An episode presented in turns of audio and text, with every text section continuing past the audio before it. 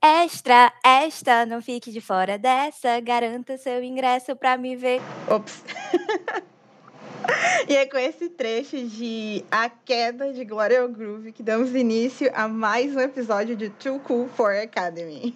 E hoje estamos todas entre grandes mulheres que trabalham ou já trabalharam com esse mercado. Então, pode esperar que vamos ter bastante informações sobre o que muita gente estava esperando e tá voltando com tudo, eventos e shows. Então, roda pra vinheta.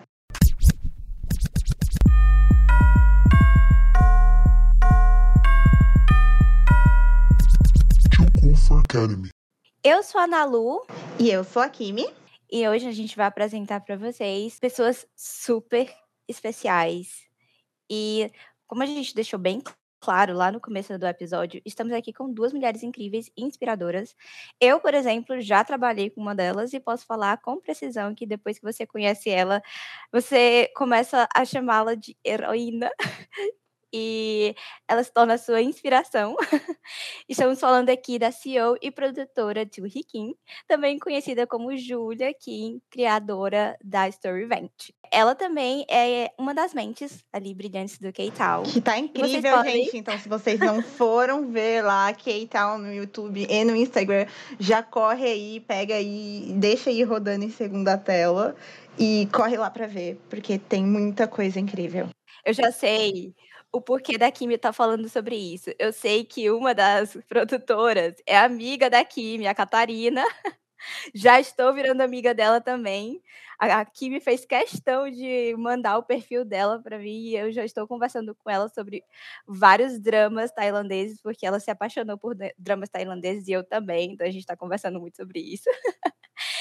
e olha, Continuando sobre a nossa querida Juhi Kim, eh, você pode encontrar ela ali em algum Bangtan Bomb de 2014, algum BTS Memories, e no documentário Burn the Stage, por alguns segundos. Que, olha, eu encontrei, viu? Eu sou, olha, o meu, meu olhar é muito rápido, e eu consegui encontrar ela durante aqueles pequenos segundinhos no Burn the Stage. Então é isso, seja bem-vinda, Juhi Kim. E... Ai, obrigada. Se apresenta um pouquinho pra gente, de onde você veio, quem você é. Mais superficialmente, porque eu sei que a gente vai falar bastante coisa lá na frente sobre experiências e sobre essa vida louca de eventos. Mas se apresenta um pouquinho para os nossos ouvintes. Hum, me chamo Júlia, ou Gianni no Instagram.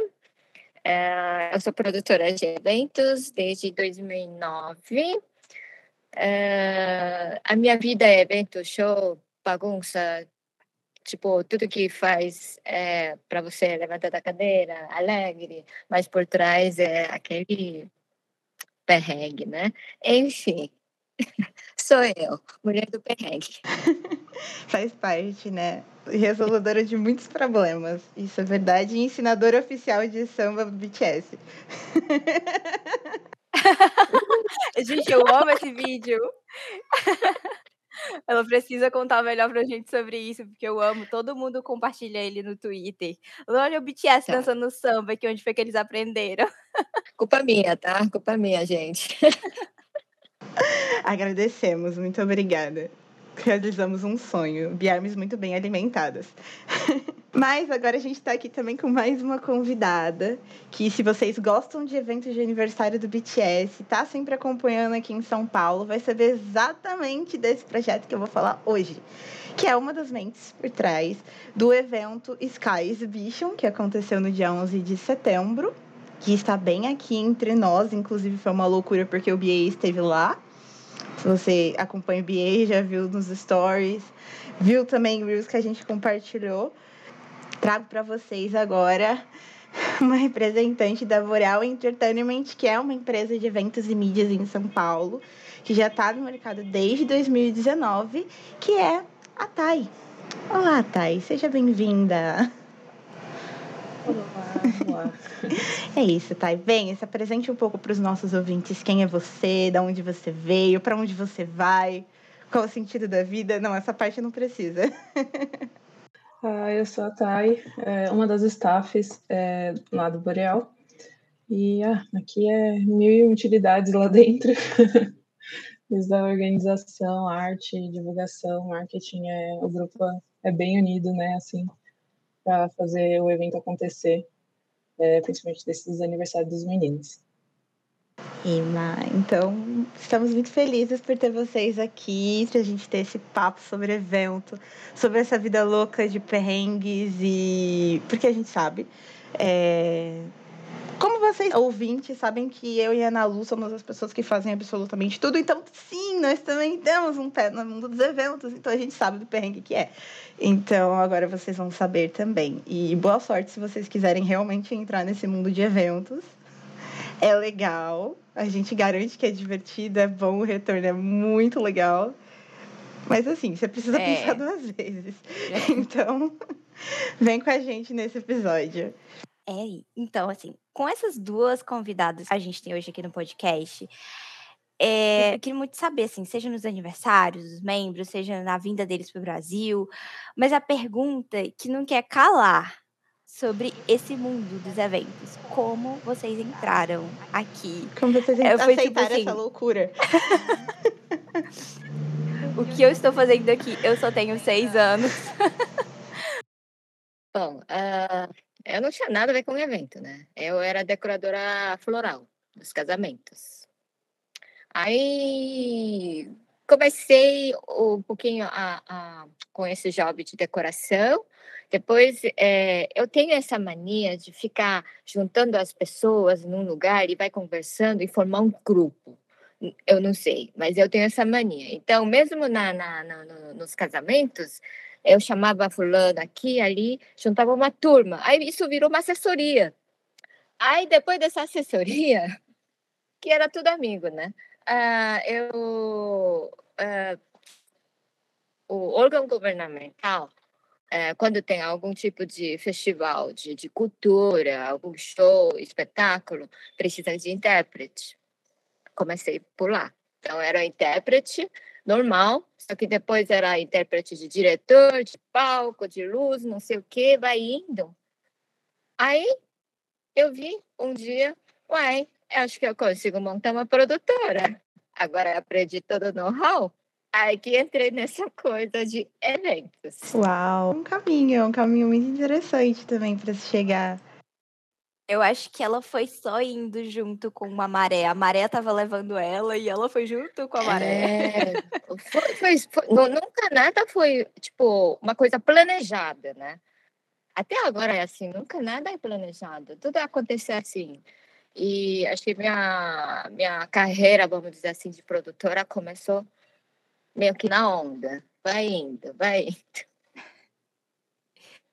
Mas foi muito bom que eh, foi começando gradual e esse, esse crescimento gradual te transformou na pessoa que você é hoje em dia e na produtora que você é hoje em dia. Então, eu acho que dá um pouco dessa, dessa desse baque de realidade, de como você vai guiando os próximos passos. Mesmo que você não esteja o tempo tempo todo planejando eles, eu acho que tá ali para te guiar um pouquinho nos próximos passos e isso é muito legal a gente saber sobre como você começou. E também a gente quer muito saber como, como foi que o, a Boreal começou, porque, gente, eu adoro o, a, as produções da Boreal, eu acho muito lindo tudo que vocês estão fazendo e eu queria muito saber como foi que isso, que isso começou. Então, a Boreal, para chegar na Boreal, ela já foi muitas outras coisas. é, antigamente, faz bem uns 10 anos, a Karin, que é a fundadora né, da Boreal, ela começava a fazer eventos em parques, eventos, né, em parques de São Paulo. E daí foi crescendo, ela foi é, se juntando. Eu estava com ela desde o do início, teve um tempo que eu fiquei para fora, mas aí depois eu voltei. É muito bom o evento, a sensação assim, é, é correria, é correria, mas o resultado final é muito legal. E até chegar a Boreal, que é novinha, né, um pouco antes da pandemia, é, foi muitos outros nomes. E daí foi decidido que ia focar só em aniversário dos meninos, né, do, do BTS. E focar ali na organização só para eles, para fazer a, a, algo maior ali só para eles, sabe? Não ser um evento geral e, e, e, focar em vários. Focar não, né? Expandir para vários outros idols, daí fica. Fica mais fácil a organização, mais fácil, né? A organização. Mas foi bem uns 10 anos aí até chegar esse resultado da Boreal agora. Ele está eu acho, eu acho que foi, foi interessante você falar sobre isso, sobre o recorte de, dos tipos de eventos que você gostaria, porque mostra que você conhece bem o público que você tem, então mostra que tá, com, tá bastante confortável também, né? Do, de poder produzir, porque é, já é de um grupo que você gosta, já é de algo que você tem um bom conhecimento. Então, geralmente, quando a gente já conhece o público, já conhece o grupo que a gente vai trabalhar, fica bem mais confortável em trabalhar. É, eu, ah, eu também produzi recentemente o Permission to Celebrate, que foi aqui é, no, no, Ceará, em Fortaleza. Foi um evento para o BTS, então foi, foi muito legal produzir esse evento, porque era um grupo que eu gosto, é um grupo que eu tenho bastante informação, já que, primeiro, eu sou fã, e segundo, eu pesquiso sobre, eu sou uma pesquisadora, e então quando eu cheguei a falar, vou, é, vou levar isso aqui para a produtora, será que ela vai gostar? Já era algo que eu tinha em mente que o público poderia gostar, porque eu também sou o público. Então, ver por esse lado de eu sou a produtora, eu também sou o público, sempre deixa a experiência é, bem interessante, né? Bem, bem legal, bem próxima mesmo do, do que a gente vai conseguir entregar. É, parabéns pelo trabalho de vocês. É, as duas são incríveis. E é como, até o final desse, desse episódio, vocês vão ver o quanto a gente tem para aprender com essas duas pessoas que estão aqui. E nós temos aqui também dois tipos de experiência com o BTS que são diferentes, né? E eu queria, eu acho que o pessoal que está ouvindo aqui também quer muito saber sobre essa relação de vocês com o BTS, como é que vocês conheceram o BTS, como é que começou essa, é, essa jornada, tanto de vocês conhecendo, para que né, hoje vocês trabalhassem nisso como é, parte do nicho que vocês trabalham, né, no caso. A cereja do bolo, depois que a história da Juhi é incrível, vocês vão ver. É muito genial. Então, vou deixar agora com a Thay para trazer aí um pouquinho como que você conheceu o BTS, desde quando, quando que você se tornou ARMY, compartilha com a gente, então. Eu não lembro o ano exato. A gente não Mas manda era, pode mandar era, não tem problema. Ai, meu Deus. Eu lembro que o primeiro vídeo que eu vi deles foi um eles praticando Ai, meu Deus. Foi no, no, no More Dream, eles praticando. Aí depois eu comecei a ver mais e mais coisas deles. E aí foi. E era. Eu acho que tinha pouquíssima coisa na época sobre eles. Então deve ter sido bem no início, mas eu não, eu não lembro assim o ano exato. Porque eu, no, no meu particular, eu tinha começado a, a fazer minha primeira faculdade e tava uma correria enorme. Eu lembro que era muita pressão, assim, e eu sempre colocava alguma coisa na, no computador para passar enquanto estava estudando. Aí caiu neles, eu, eu até parei assim, comecei a, a acompanhar e desde então é, eu vim acompanhando, participei de várias páginas, inclusive, de é, como fala, fanbases dele, até de chip, inclusive. Participei de várias. E assim foi, foi crescendo a aproximação com eles e aí depois conheci a Karen também, mesmo que ela seja de São Paulo, eu, eu conheci ela por uma amiga em comum é, pela internet, pelo Facebook. E aí eu fui no primeiro evento da Karen e aí comecei aí ficar mais próxima dela e a gente já começou a eu, eu perguntei se ela queria ajuda, né, para trabalhar com eventos e aí foi indo e assim eu fui entrando mais também no universo do do BTS, né, para no, no mundo ARMY, para conhecer mais coisa e ficar mais fascinada ainda para trazer para o evento, que é uma coisa que você falou, né? Que é legal quando você gosta do grupo e vai fazer alguma coisa para eles, é bem de fã para fã mesmo. Então, você faz aquilo é, conforme o que você queria passar o que, que você queria é, vivenciar ali. E é muito, muito, muito incrível. Eu amei que ela comentou sobre o Dance Practice, porque a gente tinha comentado no episódio passado sobre como surgiu o Dance Practice. Que foi literalmente e, um e... acidente. porque foi praticamente como se fosse o quê? Um vídeo vazado que a gente vê por aí, porque eles usavam isso para gravar é, para eles poderem resgatar como é que eram as danças e tudo mais. E aí depois eles e descobriram uma mina de ouro. Né? É, e passar para os então... dançarinos que sempre mudavam. Mas depois descobriram a mina de ouro, que foi ama Dance Practice. Botaram vestidos de Halloween, todos os tipos, Chossou também, colocando hanbok. Vamos lá, vamos que vamos. Eu sou a pessoa que espera pela versão da dança no Halloween. Eu quero saber qual é a roupa que eles vão usar no Halloween. Eu amo Halloween. Gente, eventos de Halloween da SM é muito bom. Eu, eu tava assim, chorando porque, por causa da pandemia, teve que dar uma pausa, né? Mas esses eventos de Halloween são ótimos. Verdade, saudade de ver é, a galera do Stray Kids. Eu, eu, não lembro quem foi. Foi o Ryujin vestido de Elsa. Ai, mas sensacional. sensacional. E agora você, Riquinho. Como é que foi que você conheceu é, o BTS, começou a entrar nesse mundo e conhecer as músicas? Na verdade, não fui eu que não foi eu que fui atrás, né? O K-pop em geral caiu na minha mão por causa do BTS. Porque é, na primeira turnê eu não era produtora de show em nada, eu não trabalhava muito com K-pop e era só mais parte cultural da, da, da, evento cultural e tudo tal, corporativo e cultural. Aí um amigo meu que trabalha na emissora SBS na época mandou uma mensagem. Ah, então, Júlia, é o seguinte, é um grupo coreano que está fazendo turnê e está precisando de uma sala de ensaio aqui em São Paulo. Aí em São Paulo, você tem como arrumar? Por acaso eu tinha uma sala de ensaio para alugar? Aí, tá, eu tenho, pode mandar contato. E quem? É, ele linkou comigo o, o Cacau com o Lenzo. O Lenzo. Hoje Aí, CEO da Hive, né? Global. CEO.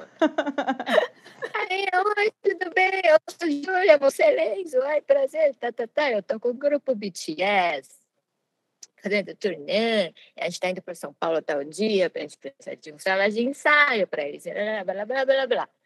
Aí, o horário que eles chegaram era bem tarde, acho que era depois do jantar, umas oito, nove na, na, na, na sala, que era estúdio Storyvent depois, virou estúdio da Storyvent.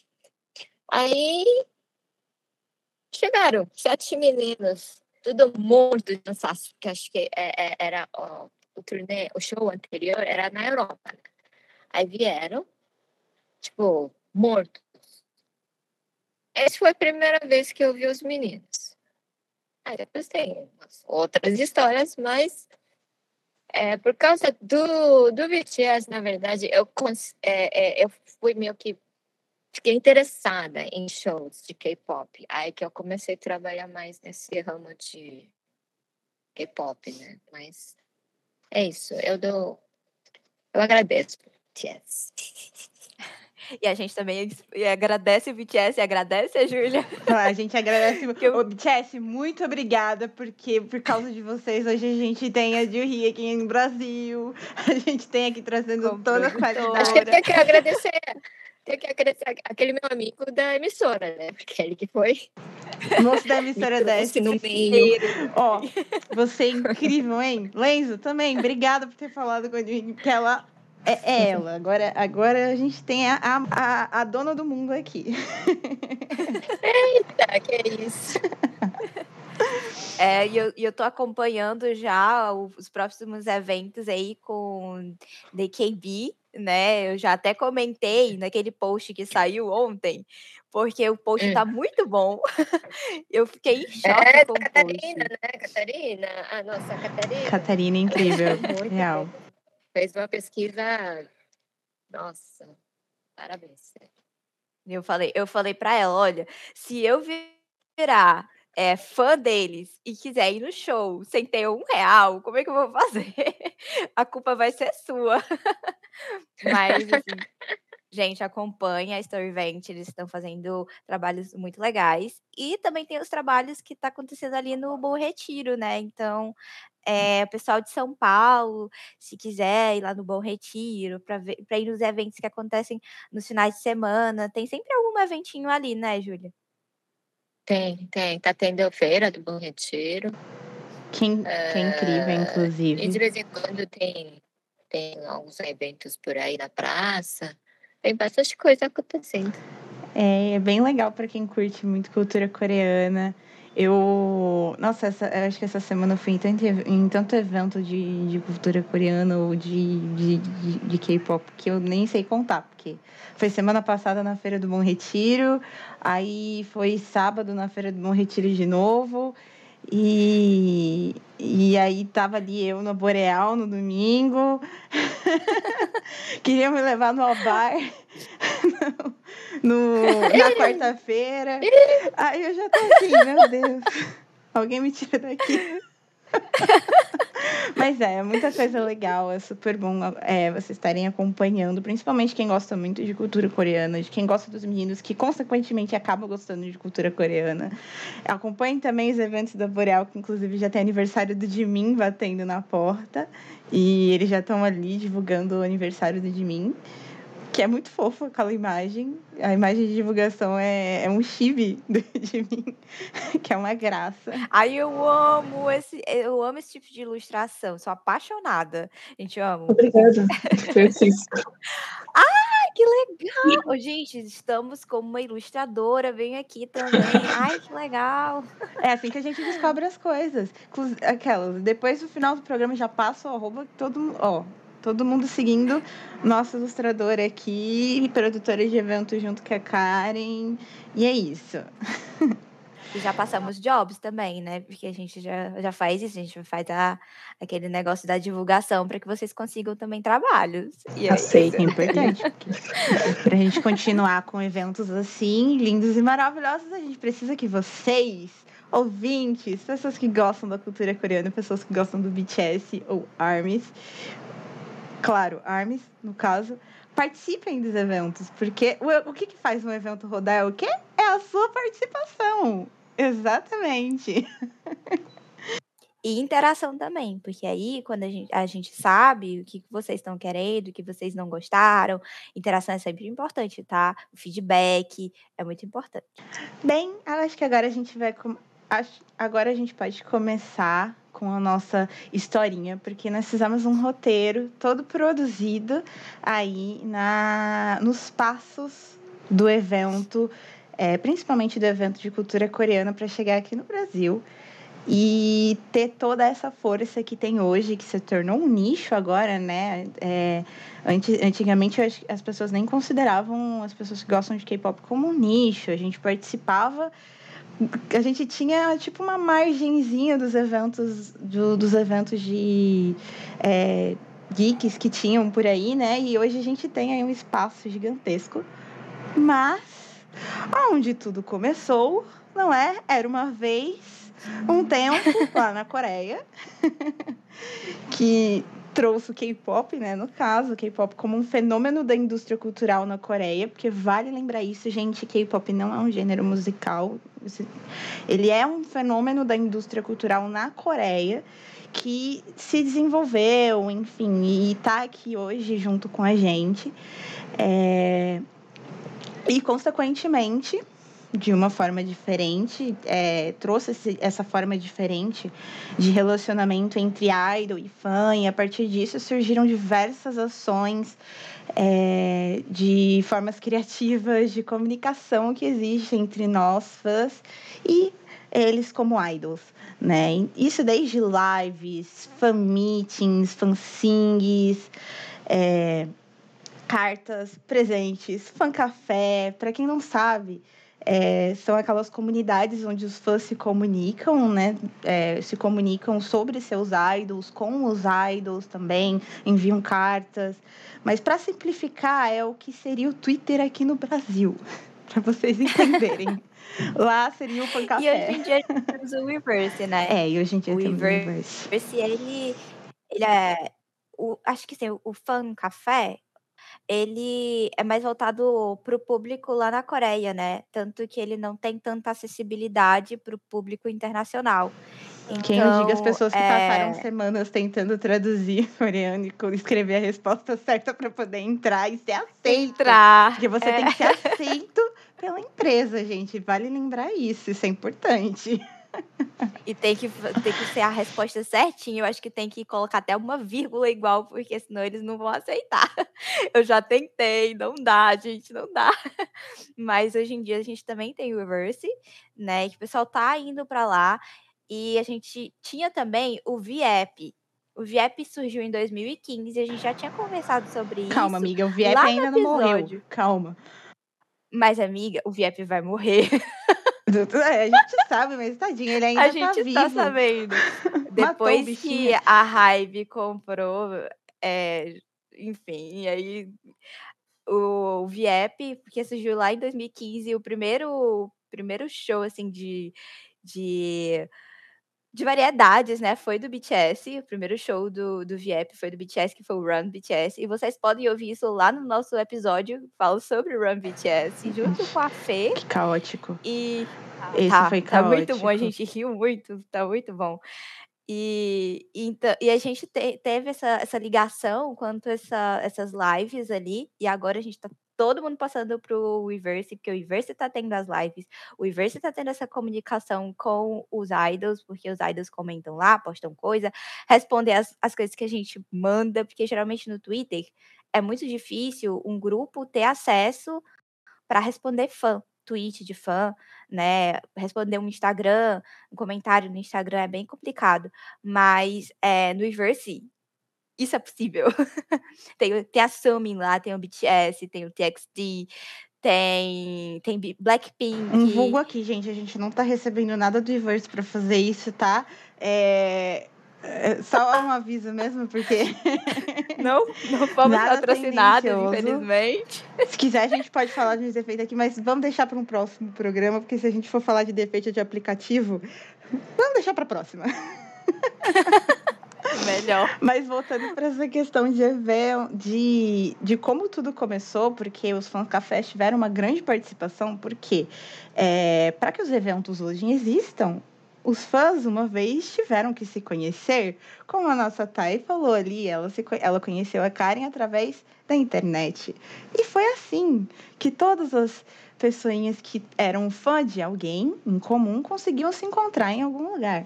Nós temos também é, depois dessa depois da, dessa questão dos fan, dos fan cafés que hoje a gente poderia considerar assim é o nosso Twitter que é onde o, no, no Brasil as pessoas sempre se reuniram como fãs ou como fandom e aí a gente entra também na parte dos fansites, que são fãs muito influentes dentro do fandom, que serviriam também, é, a gente poderia comparar de certa forma com fanbases aqui no Brasil, mas lá eles são um pouquinho diferentes, né? Como eles têm tanta acessibilidade, é, mais acessibilidade para os idols, então sempre que tem algum evento ou alguma coisa que eles vão passar, assim, num tapete vermelho ou coisa assim, sim, aquelas fotos que vocês veem super é, com eles andando assim, natural, eles, enfim, é, as bonitas, tá, gente? Não as de imprensa. Vai lembrar, porque às vezes a imprensa tá correndo, então ela sai toda borrada. Não, o dos fansites é aquelas que você pode ter certeza que a bichinha fez questão de deixar eles, assim, lindos e maravilhosos, porque aquela foto precisa... Os brilhinhos Os brilhos. e dos reflexos durante uma performance linda, maravilhosa. Aquilo ali, com certeza, foi um fansite que tirou aquela foto. E editou, porque sim, é um trabalho, é toda uma produção ali para poder fazer o idol. Câmera desse tamanho. É, as lentes deste tamanho. É, deste tamanho não, né? Vocês não estão vendo, Como né? se. Vocês não estão vendo. Quem tá vendo é o pessoal que tá aqui no Meet. Mas vocês já têm ideia do que seria o tamanho dessas câmeras. Sim, inclusive vocês podem também trazer, se vocês lembrarem de alguma situação, falar, pode abrir o microfone, pode vir falar com a gente, porque a gente sabe que Sempre é, é uma coisa comum, assim, no dia a dia de quem gosta de, de cultura coreana. Hoje em dia é mais fácil das pessoas saberem sobre. Mas a gente traz também justamente porque a gente tem os, os babies, né? Que chegaram no mundo do K-pop agora, estão conhecendo o mundo agora. Então, sim, a gente tem essas, essa, essa dinâmica de como funcionam os fandoms lá na Coreia. É, tem também as campanhas de arrecadação que eles fazem, né? Os outdoors de aniversário, que inclusive aqui no Brasil, saudades. saudades 2019. em que a gente teve o banner de aniversário do, do, do, do Junku aqui, né? Dentro da. na Faria Lima, em São Paulo. E na Luz, né? Que foi uma fanbase da China que colocou aqui, que colocou os outdoors aqui, mas lá na Coreia, gente, isso é super normal. Super normal. É normal você andar dentro do metrô e você esbarrar com o rosto lindo e maravilhoso de um Arne e um Happy Birthday. 1994. Ah, e aqui tem algumas experiências, não tem? pra falar. Só, só queria falar que é muito normal, é só isso. Você esbarra com esses rostos estampados nas ruas, é muito normal. Sim, é verdade. Eu acho que é, tem muito em estação de trem, né? Acho que a gente vê muito foto de tipo, estação é. de trem. É, recentemente eu tô vendo muito pessoal colocar umas coisas gigantescas, assim, na, numa praça, numas ruas, assim, pro pessoal tirar foto na frente, umas coisas bem 3D, né? Pra sentar, você senta, você tira foto. A cultura de fã não acho... tá evoluindo, viu? A gente não fica pra trás, não. e agora também estamos vendo eles nas Times Square. É, tem ali, tem vídeo de fandom, o pessoal manda esses vídeos assim, paga para colocar na Times Square. É, no Japão também, eu acho que o pessoal faz um, uns eventinhos para poder passar o, os vídeos assim nos prédios, né? E acho que que tem um pouco disso também na China. É, mas é, o que eu vejo muito lá na Coreia agora, recentemente, é, é cenários. Eles fazem cenários para você tirar foto dentro do cenário. E eu não sei se a Júlia já viu, acho que foi em 2021. Se eu não me engano, você tem alguma foto nesses, nesses espaços. Não sei, não lembro. Né? Sério. Eu acho que, na verdade, seria. 2021? 2021? 2021? Tava na Coreia. Isso. Ano passado. É, pode ser que. Onde eu fui? Fui em vários lugares? Não sei. é muita coisa, né? Mas é, eu acredito que ela esteja falando daqueles eventos de aniversário, porque é até o último ponto em que aonde o pessoal chegou, que é quando eles decidem fazer eventos de fã café, né? Fansite tem ali todas as fotos, imprime as fotos, faz uma decoração dentro de um café que eles conversam. E, e aí sempre acaba tendo um, um, mini eventinho especial onde o pessoal entrega brinde, aqueles abanadores com o rosto dos idols, os, cup, os cups, que inclusive eu tô com um aqui da Boreal. que coloca em volta do, do, dos copinhos de café, né? Então. Aqui, no evento que teve aqui, é, teve ecobag, teve marca-página, aí teve foto, fotocards e teve polaroids de cada um dos membros. Uh, nossa, gente, teve bastante coisa, na verdade. Teve um botãozinho também, então geralmente tem muita Agora coisa legal. Desculpa cortar. Não. Agora que eu lembrei, que eu, eu, fui, eu fiz uma vez o Sugar Day lá, lá no Quimboco, esse ano. Olha, aniversário. Eu fiz, tá? O... Tem o totem. tem o é, totem. É, to... é, tem totem, eu montei totem, eu coloquei aquelas cortinas. Olha, eu fiz aquele. Como é que é?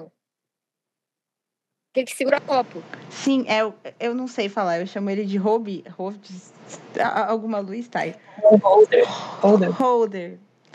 Ela... Cup, cup holder, né? Papelzinho que fica ao redor do é, copo, é, né? holder Olha, Se, se, você, se você quiser, para o próximo evento do, do, do Sugar, é, ou, algumas fotos aí, Polaroid, essas coisas, tem bastante. Pode ficar com você. Olha só. É sempre assim, A gente- né? É, é, isso daí é, é consequência de evento, né? Depois que você faz o evento, sobra ali os rios e rios de polaroid. Sobra bastante. Eu tenho coisa aqui, ó. Tá cheia de foto do Suga. Só do Suga, né? Porque era Suga dele. Mas eu amo esse menino. É uma, é uma vibe legal, né?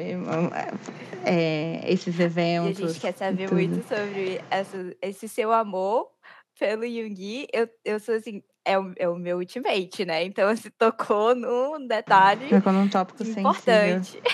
É, é Tópico sensível. sensível. Verdade. Mas é, a gente vai. Quando a gente. Quer dizer. Eu vou aproveitar aqui. O, ba, o bias de vocês. A gente nem perguntou, né? Se a gente tem aí um, uma, uma ligação mais próxima com alguns integrantes do BTS, né? É de lei, né? Quando o Armin se reúne, perguntar essas coisas. É tipo, como é seu nome, cidade, qual, qual era você, qual o seu bias, seu ultimate. A gente não vai colocar. Não vamos tocar em chips aqui, né? Porque. Vamos manter assim, porque eu sei que chips cortam amizades, então. não a nossa, porque a gente é super tranquila. A gente. É sobre isso, a gente tem uma amizade muito forte, né? Kimi, a Kimi é minha soulmate.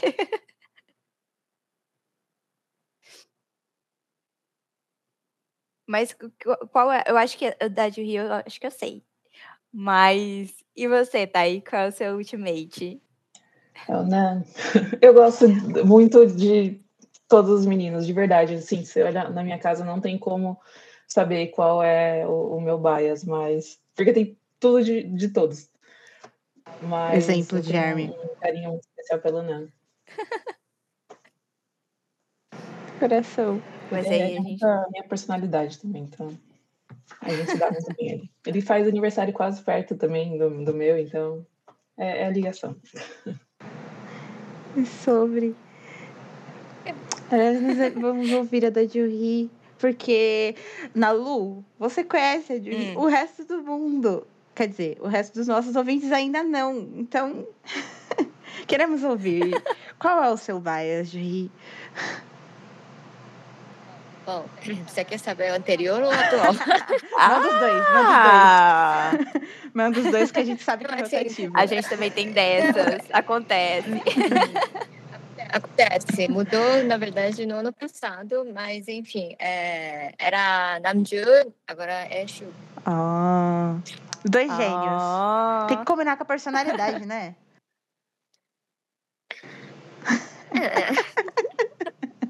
Não, é, eu, eu acho, eu acho os dois assim super assim gênio, crânio. E o Suga é mais para música, o Namjoon é mais para outras outras coisas, enfim. Acho os dois assim fantásticos, muito inteligente, esperto, tudo de bom. Sim, é verdade. Concordo. Principalmente na parte do tudo de bom. Olha só. Seu ultimate é o Taehyung, viu, Kimberly? Ah, é Nós verdade. não que estamos é- aceitando novos, novos membros no clubinho do Yungi, tá? Foi fechado. Não, a gente tem, a gente tem aqueles momentos de aqueles momentos de identificação, porque sempre muda, né? É uma coisa muito legal isso, porque você acaba tendo em algum momento da sua vida você tá se identificando mais com o outro. Ok, no meu caso eu tenho um ultimate ali cravado no T que até agora não mudou, desde o primeiro dia que eu olhei pra cara dele. Mas a gente sempre tem as identificações, né? Já teve época que eu me identifiquei mais com o Yoongi, porque eu também concordo, eu acho ele incrível, um gênio, eu gosto como ele vê a vida, como ele lida com as coisas é, sobre ele mesmo e sobre o trabalho dele. Namjoon também. Gosto um pouquinho da energia caótica que ele passava no começo. e também gosto de como ele é hoje. Enfim, é uma coisa que a gente vai é, aprendendo a gostar. Até do DK, gente. É porque o DK, eu tenho uma relação. Eu vivo falando isso, mas eu tenho uma relação com ele de que ele é dois dias mais novo que eu.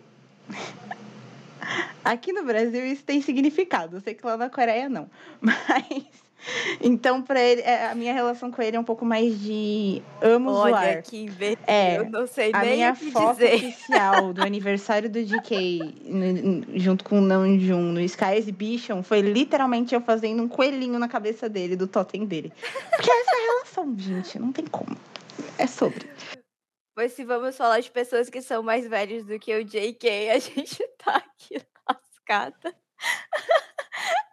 Eu, Ó, eu se, se é para partir, se é para partir nesse, nesse, nesse caminho, a ligação com o seu Baia, o Kim Namjoon tem sobrenome, mesmo sobrenome Kim, só que é, até, até o raiz é igualzinho, igualzinho. É Kyungjugi e não sei o quê. Agora, o Yoongi é Min, né? Família Min é única família, é, só tem uma árvore família e meus filhos são Min. Então, Olha, gente, ah, ninguém bate. Primos Ninguém do Jung. Gente, bate essa Por favor. sabe, que, sabe o que é que eu tô sentindo nesse exato momento? Sabe aquela cena que a, o Yangu tá com o. tá com aquele juiz que ele pergunta quem é a sua família? Ela vai falar assim, ah, minha família é tal de tal lugar. E aí ele fala, então você é de, da tal geração, então eu sou seu superior, né? Então, gente, eu tô me sentindo exatamente nesse momento. é isso aí, bem isso aí. assistam é, uma advogada extra- extraordinária. É muito bom, gente. Tá muito bom. Tá. Passou muito tempo ali entre os 10, é, os- as 10 séries mais assistidas na Netflix. Minha mãe está assistindo. bateu ela recorde. assistir. Sim. Sim. Fiz minha mãe assistir Hometown Cha Cha Cha, fiz minha mãe assistir Vincenzo, fiz minha mãe assistir. É assim que começa. Toda vez que minha mãe vai pedir chá, aí ela diz, Luísa, eu quero chá. Eu disse, chá? Ela, chá. Chá de Aí a céu. gente fica, tchau. Chá de céu. Mas é, a gente, é, quando a gente pega, se envolve com a cultura coreana, a, a Juhi nem tanto, né? Porque a vida dela inteira foi isso. É, é a cultura coreana em si, né? Ela é a nossa Sambeni nesse sentido. Nossa, saudade. Então, a gente. Mas quando você é uma pessoa. é, Vamos lá, uma pessoa que não, nunca teve muito contato com a cultura coreana e começa a ter, você começa a encontrar essas particularidades, principalmente em dramas, é, em apresentações, em tudo aquilo que os idols trazem pra gente, porque é a cultura deles. E é muita coisa interessante, é muito legal. É por isso que a gente acaba meio que se afundando assim no mundo dos dramas e tudo mais, mas é porque lá tem muita é, muito da cultura mesmo. Você conhece, começa a entender muita coisa. Eu mesma às vezes esqueço. Eu não sei, gente. Quando eu vou num restaurante, eu não sei como chamar. Tipo, oi, dá licença. Oi, pode falar. Não, na minha cabeça já vem, já, já vem exatamente a expressão coreana. Chagyeong! Chagyeong! É um efeito. É um efeito de dominó, né? Eu não consigo mais chamar as pessoas no restaurante de forma da forma brasileira de falar, né? Não, não sei mais. Esqueci. A Kimi, a Kimi está gastando todo o seu coreano que ela estuda já há anos, porque, enfim, fluente. Não, calma. Mas Calma. Não, não... calma que aqui me ainda não, é não chegou ainda no, no fluente. Ela tá fazendo inveja na gente, né? Enfim. Não, é, isso daí é costume até de quem assiste. É- são expressões que as pessoas que assistem dramas sempre acabam pegando. É, você pa- parar ali no meio da rua, a pessoa deixa você passar lá dentro na, na faixa, por exemplo, ou passar na rua. Gente, eu não falo, valeu, obrigada aí, viu? Não, é o carro, mas eu estou fazendo reverência pro carro. Tipo, obrigada. É costume, quando a gente tem esse contato, acaba fixando, né? Eu acho que é, eu acho que é uma coisa muito encantadora do, do da, dessa questão da cultura coreana aqui no Brasil, dessa forma, né? Mas assim, puxando agora para aquela parte onde a gente vai falar sobre shows, né? É, gostaria de falar também sobre a parte dos bastidores nesse exato momento, porque até para a gente produzir é, eventos, né, a gente sabe que, não é uma coisa fácil. É, requer planejamento, orçamento, preparo e muita, mas muita pesquisa. o que o público vê é apenas uma pontinha daquele iceberg, assim, que eu acho que vê. Se ele vê 20%, 20 do que tudo o que é um evento, o que é um show, o que é um fan meeting, o que é um fansign, é muito. E é uma ponta muito linda, porque a experiência é quando é uma boa produtora, né, que a gente está falando também, a, a, experiência é muito linda, é muito boa. Você sair daquele, daquele evento e falar assim, esse foi o melhor dia da minha vida, né? Então, para falar um pouquinho desses bastidores, essa experiência, qual foi a história, uma história assim maluca do que foi viver os bastidores que vocês podem compartilhar com a gente, porque a gente sabe que, né, tem as coisas que a gente pode que a gente não pode. Aquela coisa da confidencialidade rola aí também, gente. Não sei isso. Mas aprendam se vocês querem trabalhar com eventos, tá? Pessoas que, que estão escutando a gente. Não vai ter fofoca. É isso. Vocês têm um contrato e se vocês saírem do contrato, vocês vão fazer o quê? Vocês vão se lascar muito. Eu só digo isso. Então não façam isso. Essa é a realidade. Mas vamos lá, conta aí uma história. Já escolheram a história maluca de vocês? O que aconteceu? Alguém quer falar primeiro? Aquele momento de pensar. Hum, estamos pensando.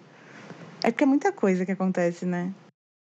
É, acontece muita, muito detalhezinho, assim, mas doida, doida, doida. Não, não sei, não sei se chega a ser doida, mas é, é... antigamente quando a Boreal ficava fazendo só em cafés mesmo, tanto no, nos cafés lá do, do Bom Retiro, é, é frenético, né? Muita gente ali entrando e às vezes a gente acontece coisinhas que a gente tem que resolver na hora, tem que improvisar ali na hora. E teve, ocorreu que um evento, eu nem lembro, eu acho que era aniversário do Yoongi, só não, não vou lembrar o ano, foi antes da pandemia. É, e, tipo, tinha um grupo que ia apresentar, eu não sei bem, às vezes as coisas não chegam para todos os staffs, porque é muita loucura, então eu não sei bem como, mas tinha um grupo que foi lá para apresentar cover, um grupo cover. E nesse mesmo dia, uma outra organizadora resolveu fazer um evento na frente da cafeteria. Era do mesmo membro também, de aniversário e tal. Eu não sei o que rolou, eu só sei que esse grupo cover ele acabou se desgostando de alguma coisa lá de dentro. Aí começou a, a postar nas, nas redes sociais, ó, a gente tá indo pro evento da frente. E foi que tipo, o evento da frente estava bem mal organizado e meio que não deu em nada, assim, ele ir, e a gente ficou no final, tá, o que que aconteceu, o que que, o que que eles se chatearam aqui para poder ir no da frente e ficar chamando todo mundo para lá, sendo que o evento nem tá, tá organizado direito, sabe? É, eu acho que no, no, no meio é, dessas pequenas empresas de evento, muita gente se identifica e quer tentar fazer, e às vezes não pega tanta informação assim, daí faz é, uma coisa incompleta. Mas a loucura foi essa de que a gente não sabe até hoje o que chateou esse grupo cover que ficou pedindo para ir na, no evento da frente e, e, assim era meio que um debate, né? O nosso evento, o evento da frente, uma cafeteria aqui, uma cafeteria ali, e os dois assim, a gente lá na portaria tipo, tá. E agora? assim, o público vai aí, vai aqui, o público não gostou daí, vem para cá e fica nesse passo e repasse. Eu, por que, que, que eu será que, que eu tenho a impressão de que eu por que será que eu tenho a impressão de que eu estava nesse dia? Não sei. Eu, eu tava passando, eu tava passando no Borretino. Eu fiquei sabendo dessa história. E eu sei bem, bem quem é essa, essa outra empresa. Assim. é assim, gente. O mundo dos eventos é um ovo. Vocês podem ter certeza Nossa, disso. Eu, agora, agora me lembrou de um outro. Agora me lembrou Gente, de agora ela abriu a caixa de Pandora e ela tá lembrando tudo que tá acontecendo. Foi. Esse foi caótico. Esse foi caótico. Eu, é, foi quando eu voltei, inclusive, para os eventos da Karen, né? Eu, eu, tinha dado uma, uma pausa em eventos no geral para focar no trabalho, daí depois eu voltei e esse foi meu primeiro evento e eu fiquei, tipo, traumatizada. Eu falei, eu não sei, vai ser isso mesmo que eu quero. Mas foi em um aniversário do, do JK. Foi numa. Eu não vou lembrar o nome da cafeteria, mas é no Bom Retiro também. Eu nem sei se é só cafeteria. Pera, é a de 2019? Foi a da fila de quarteirão? Deus. Gente, pra quem Gente, não sabe, Como assim? pra quem não sabe, a, a gente foi, foi um grande evento, assim, que todo mundo falou, nossa, porque vai ter um fan café que vai estar fazendo que nem acontece lá na Coreia e tal, tal, tal. Resultado, todo mundo se empolgou e foi no Bonavinte. E aí, só que o que, que Exato. aconteceu? Quando você fala de K, gente, aniversário do GK, McNay de Ouro, BTS no Brasil no ano de 2019, quando o BTS esteve no Brasil. No aniversário do GK lá, tipo, lá pra setembro. Gente, vocês não têm noção. A fila, porque eu estava na fila. Eu fui, eu tava. A fila, a gente chegou 9 horas da manhã, o café abria às 10. A fila literalmente rodou o quarteirão. Parecia fila de show de BTS. A gente, tipo, todo mundo, tipo, nossa, mas o que, que tem ali? Nossa, é um editor famoso que tá ali, o que, que vai fazer? Pode continuar essa história. Eu tive, que, eu tive que falar que eu fiz parte desse dia e foi. Eu fui uma das únicas que ficou até o final. É, provavelmente eu falei contigo na fila. E o engraçado, assim, que é, não foi organização da Boreal. Não era, eu acho que não era Boreal na época, mas não, não era a nossa organização. Era, tipo, organização de uma fanbase do Twitter dele. Eu acho que, na verdade, eu acho que eram duas fanbases do JK, que conversou diretamente com a cafeteria lá, com a Bonavince, e, e daí essa essa fanbase do JK pegou e entrou em contato com a Karen falando assim, ah, você- vocês que já têm experiência, né, já podem, é, podem fazer alguns brindes, daí eram os holders, né? E eu acho que só, e divulgar. Era, era os holders e ajudar na A divulgação. divulgação foi muito boa, inclusive. O marketing na- de milhões. que, que teve mais de 4 mil pessoas na fila. E aí, beleza, era somente isso. A gente ia chegar lá, entregar os holders, tanto que eu e a Karen tinha marcado de tomar um cafezinho lá. Coitado de mim, esse cafezinho.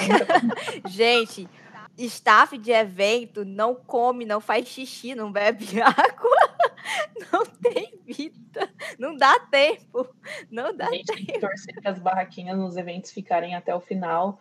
Ou a gente vai lá conversar e falar, ó, vocês vão ficar até o final, porque a gente depois, né, quer vir comer. Aí, porque não dá tempo. E a gente daí tem que comer o que sobrou lá, né? Mas no do evento do, desse evento do JK, era somente para entregar os holders, entregar os brindes e sair. Só que daí a, a fanbase, ela não não tinha também a noção de como ficaria, e eu acho que eles não tiveram a noção de público que iria. Então, faltou tudo. Faltou holder, porque eles tinham combinado X números e foi o quádruplo, o quíntuplo de pessoas que era aquele número. E aí a gente tentou produzir na hora, lá no fundo da, da, da Bonavince, tanto que o dono lá, senhorzinho muito simpático, depois ele entregou algumas coisas pra gente comer, entregou água, essas coisas. E no finalzinho ele falou, não, pode usar aí. A gente ficava lá cortando as coisas. E olha que eu fui para tomar um café. E, e ficava lá, não, daí tem que avisar na fila. E para avisar na fila, os pais frustrados. Dia cho- Detalhe, para melhorar o dia, choveu no dia.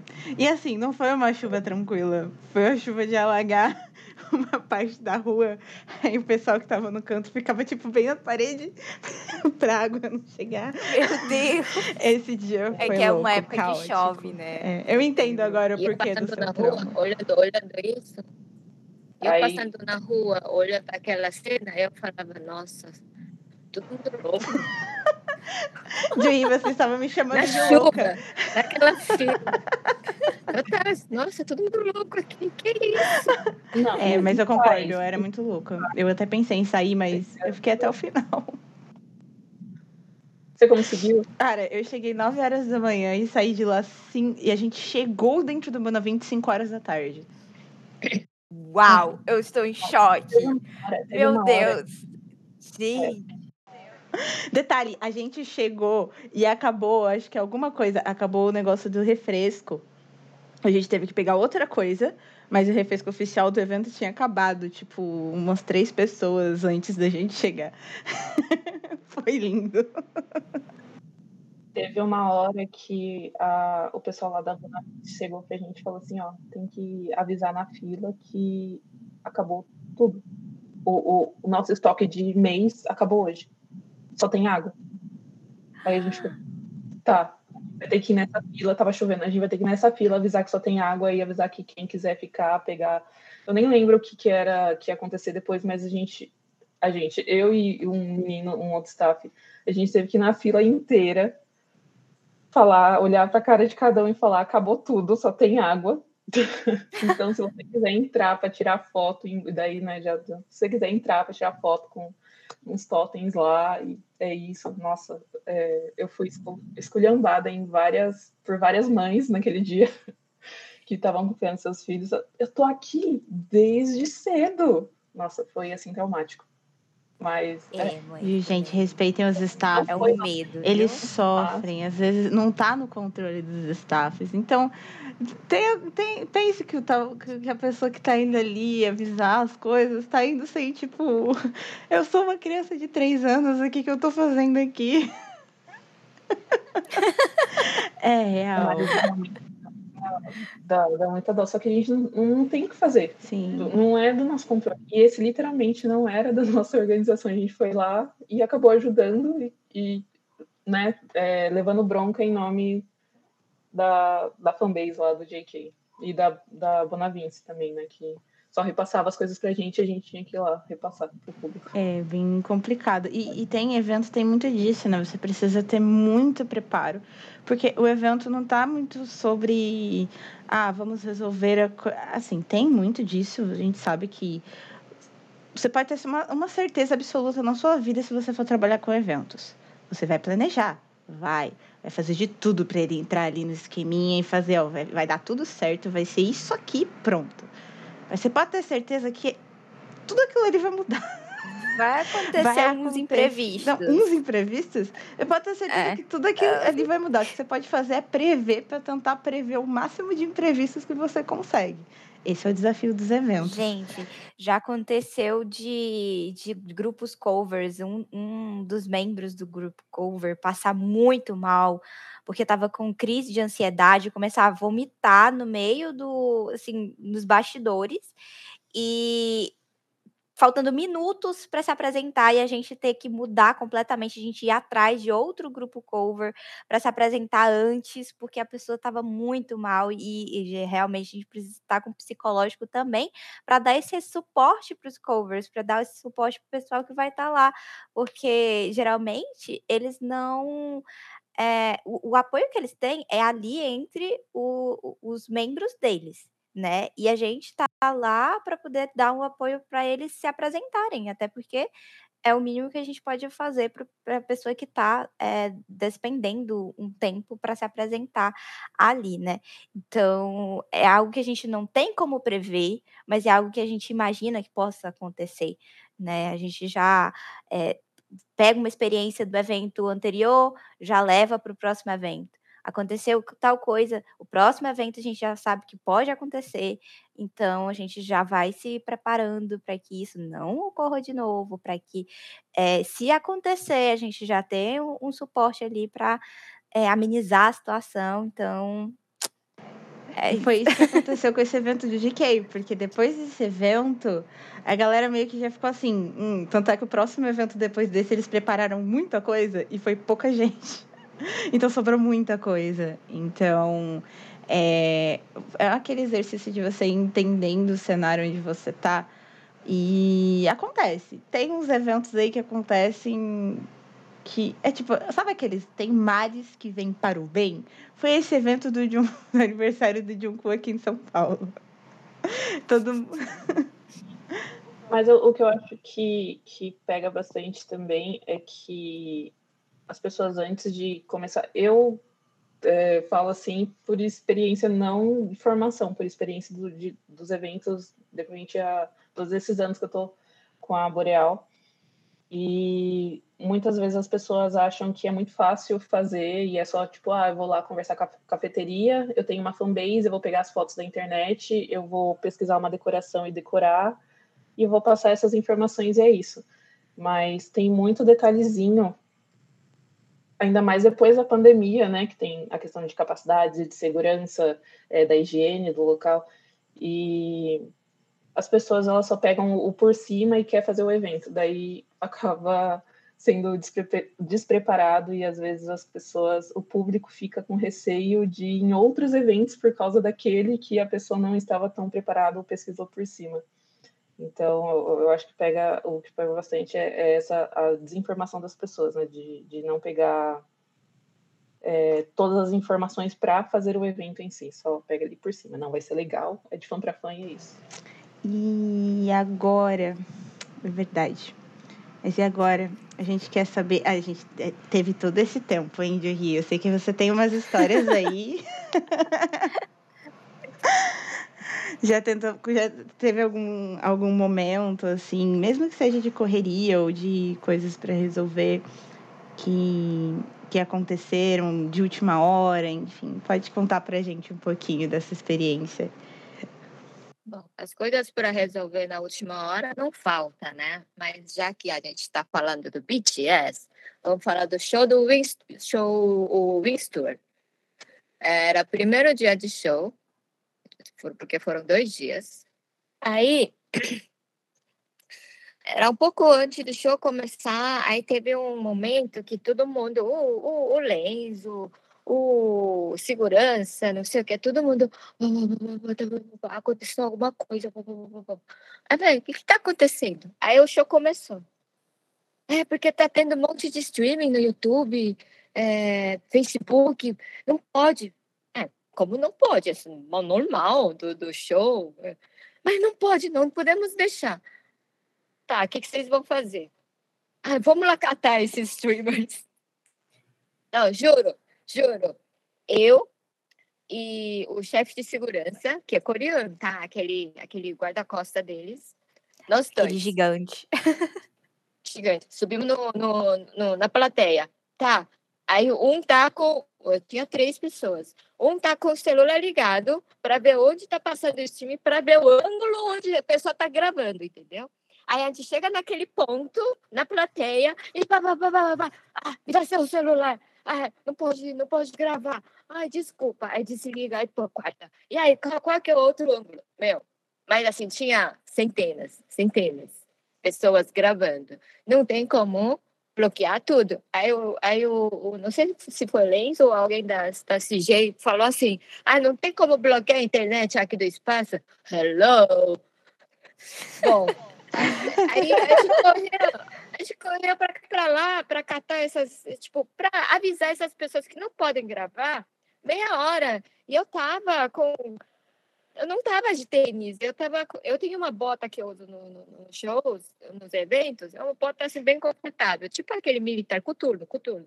Coturno. Tava subindo, é, subindo, descendo escada para cá e para lá naquele espaço todo. Eu falei, meu Deus, passou meia hora e show acontecendo e todo mundo tá trabalhando na equipe, eu captando, sabe, correndo para cá e para lá. Não, eu desisto, vamos embora daqui. É, não tem jeito, não tem como pegar todo mundo. Aí foi, foi embora. Aí passou meia hora do primeiro show, né? Aí no segundo dia, quando chegou, no começo, eu só olhei pro cara assim. Então, vamos lá de novo? Ai, gente. Aí aconteceu, né? Claro. Um perrengue. Não, perrengue do nada, tipo, meu, sem, sem, sem noção do, do, do, do, do, do pessoa Mas, da Coreia. É, eu acho assim, tem umas coisas que a gente, a gente costuma ver que as fanbases lá da Coreia passam pra gente e a gente já sabe que lá não dá para gravar os shows, fazer live streaming, não, não pode, não pode nem tem shows que não pode nem gravar para você guardar, sabe? É, porque ele toma o celular da sua mão ou a câmera, e, e enfim. Então, é, aqui no Brasil é uma cultura da gente já fazer isso. Então, é. tentar controlar os brasileiros. Não dá para controlar os brasileiros. Não dá. Não tem como. É uma coisa que já está aqui. É, eu já É. assisti show do Justin Bieber em 2011, sei lá, todo numa live streaming de um celular no Twitter. é. Horrível a Eu acho imagem. que, é, mas assim, do- 2017, mesmo o BTS não estava acostumado com essa fama e shows grandes. E essa era a segunda, eh, terceira turnê, que eles estavam fazendo umas casas um pouco maiores, né? Então, acho que não tinha essa experiência, não sei. Aí, já era a terceira vez que eles estavam no Brasil. Aí eu falei, nossa, não está acreditando que eles não estão entendendo essa cultura e estão levando para o caso de, de sabe, estão infringindo a lei. Eu falei, Aí eu parei, tipo, cara, sério. Bom, aí, aí foi isso. Foi, passou, segundo dia, todo mundo ficou calado. É, vai fazer o quê, né? Vai chatar a internet da casa? Não, então vai rolar. Regina, isso só acontece em presídio aqui no Brasil.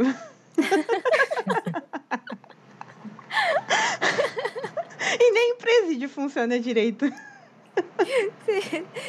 Então, é, a gente, se a gente recebe o tempo todo ligação falando o seu cartão no banco tem que mandar a senha, não sei o quê, porque deu um problema. Gente, é presídio isso, gente. Os presídios conseguem fazer isso. Imagina fã do BTS, gente, fã do BTS sabe absolutamente tudo.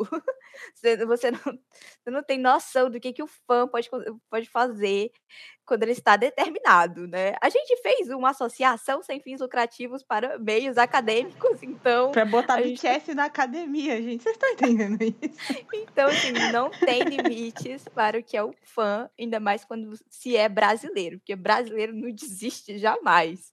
Se tá ali o Lenzo mandando senhorita Juriki ir atrás de todo mundo que tá fazendo streaming, a pessoa desliga, diz desculpa, e depois, cinco minutos depois, tá lá, ela levantando o celular, gravando de Não, novo. pior que eu sabia. Eu, pior que eu sabia, só que eu não consegui convencer os coreanos, o Big Hit, o CJ, para parar de impedir isso. Enfim, é isso. Acho Mas eu perdi é. uns 3 quilos lá na merda, durante meia hora. É aquele momento que a gente fala, gente, quando a pessoa tá ali de staff, ela não é dona do evento, ela tá fazendo aquilo ali que tá, tipo, tá sendo orientado, né? Então, please, não descontem nos staffs. Eles estão ali só, Exatamente. eles estão ali só trabalhando. eles estão trabalhando nisso há meses, vocês não têm ideia. Eles nem estão curtindo o show, não estão curtindo É. nada, porque eles estão trabalhando no show. Eu vi algum show do BTS? Não. Aí eu- Ah, mas- mentira. Eu vi no Ali- Aliás, eu vi. Aliás, eu vi. Deu Ah, tempo? olha só. No Aliens ela foi como como, eh, audiência, né, estava ali no público.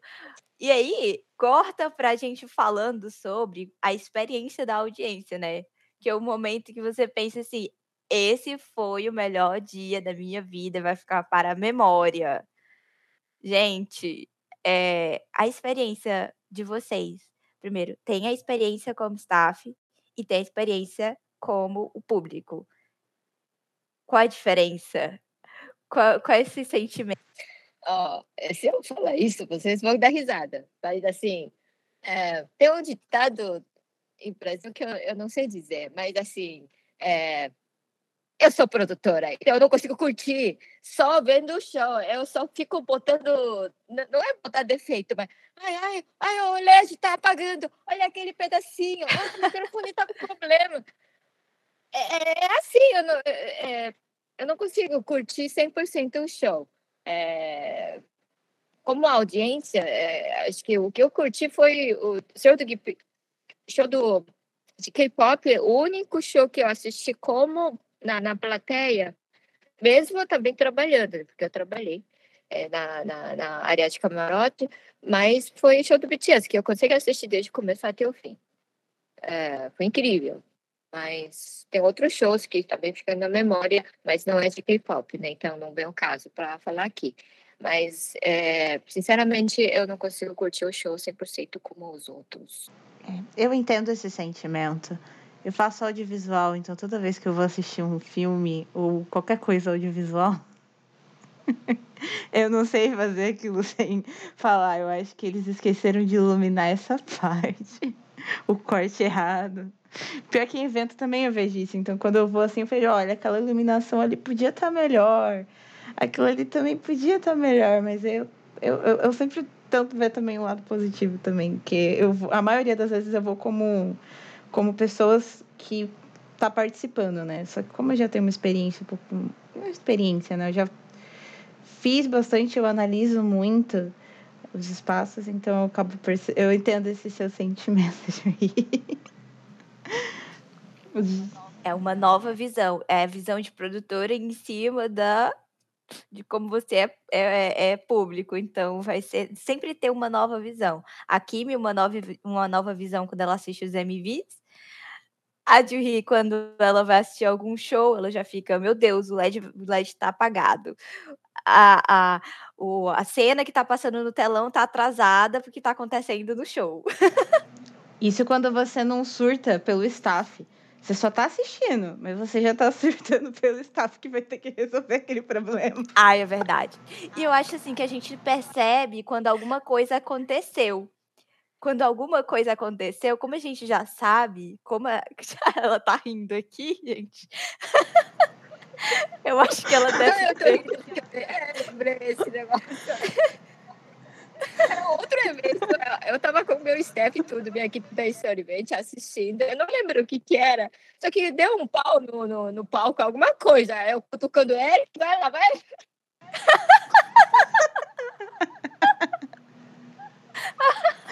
Ai, gente, essa é muito. Essa é muito boa, gente. Acontece. É aquele clique que infelizmente não vai sair mais. A gente sabe, geralmente, como a gente já tem essa, essa experiência de como é dentro, e aí, tipo, a gente sabe quando tal fulano tá desesperado. E aí a gente fica, olha lá, deve ter acontecido alguma coisa, porque eu tô uma vendo. Movimentação estranha. Tá uma movimentação bem, bem estranha, aconteceu alguma coisa. Gente, mas olha, eu já tive experiência. É. Não... Isso quando você não sabe das fofocas, né? Porque você tá só é. assistindo. É. Eu, como uma mera espectadora, e descobrindo todas as loucuras que estavam acontecendo, por exemplo, no festival de Não festival, no, no, no K-Expo. K-Expo. Eu sempre esqueço, mas eu sempre fui em todos, mas principalmente no de 2019, quando eu fui eu ficava lá e aí eu conversava com um, conversava com outro. E nessa brincadeira eu descobri, tipo, mil e uma coisas que estavam acontecendo no bastidor, que eles estavam correndo para pegar cobertor, porque o pessoal tava morrendo de frio. E não, porque tem isso para resolver, e não porque aquilo ali deu chute, a gente precisa resolver. Aí eu, eu só tava olhando assim e falando. Fighting. Vai dar certo. Gente, eu, eu tenho é, até um negócio para comentar que acho que vocês conhecem o Wendel Bezerra, não sei se todo mundo conhece, mas ele é o dublador aqui no Brasil do Bob Esponja, do Goku, enfim. E aí eu estava trabalhando num evento numa cidade aqui perto, e eu estava como staff do K-pop, né? Então, da sala de K-pop. E aí, é, o pessoal não estava acostumado, porque a gente não o, o evento nunca tinha trazido assim um, um Enel Bezerra para dentro do, do evento. E o, a estrutura do local também não era lá essas coisas, era bastante, era bem quente, só tinha ar-condicionado nas salas, assim, muito específicas. Tinha sala que o ar-condicionado não funcionava, inclusive a, a nossa sala na época era muito ruim, muito pequena. Mas é, o, o Andrew Bezerra chegou para poder se apresentar e a gente teve que atrasar tudo porque não tinha staff suficiente para levar o Wendel Bezerra de dentro do camarim para o palco. Então, o pessoal que, que fica naquela parte do, do palco do, do teatro, né? Porque a gente divide assim as salas, a sala K-pop, sala gamer, sala, sala Just Dance, aí sala teatro, Aí o pessoal no, no, na, no teatro não estava dando conta, porque era muita gente. Tinha gente em pé, tinha gente em cima de gente, tinha gente dentro, assim, sentado no. no tinha gente que estava sentando na, na escada que dava para o palco. E aí o, o, o, organizador daquela, daquele local teve que buscar todos os staffs de cada uma das salas para levar o Wendel Bezerra até o palco, porque era absurdo, eles não esperavam que ia ter tanta gente. E o evento, no resto do evento, ele parou. Não tinha ninguém na sala de K-pop, não tinha ninguém na sala de Just Dance, não tinha ninguém perto das lojinhas. E a preocupação de que, meu Deus, vai parar as vendas na lojinha, porque o pessoal tá tudo indo ver o Wendel Bezerra. E aí, será que vai dar algum problema? Será que, que as lojinhas vão ter algum, algum prejuízo porque parou, né? Mas, assim, no fim, deu tudo certo e as lojinhas venderam bem. Inclusive, minha tia é dona de uma lojinha e deu tudo certo. Mas é, são coisas que a gente não imagina. A gente tenta, mas a gente não imagina. Pode acontecer. Como podemos dizer, é, eventos é uma caixinha de Pandora. Quando você abre, você pode até tentar imaginar o que, que sai de dentro, mas. Aí é, vem muita coisa. Mas é bem legal. Só sobra a esperança lá dentro. Só sobra a esperança lá dentro, é verdade. Mas lá o legal é que essa esperança, eu acho que é uma coisa super importante de falar também, é principalmente o pós-show, né?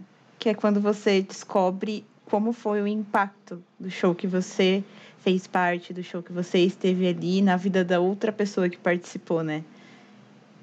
E aí eu acho que eu estou muito interessada em saber de vocês sobre esse sentimento pós-evento, pós que tudo acabou e vocês veem o resultado mesmo de tudo aquilo.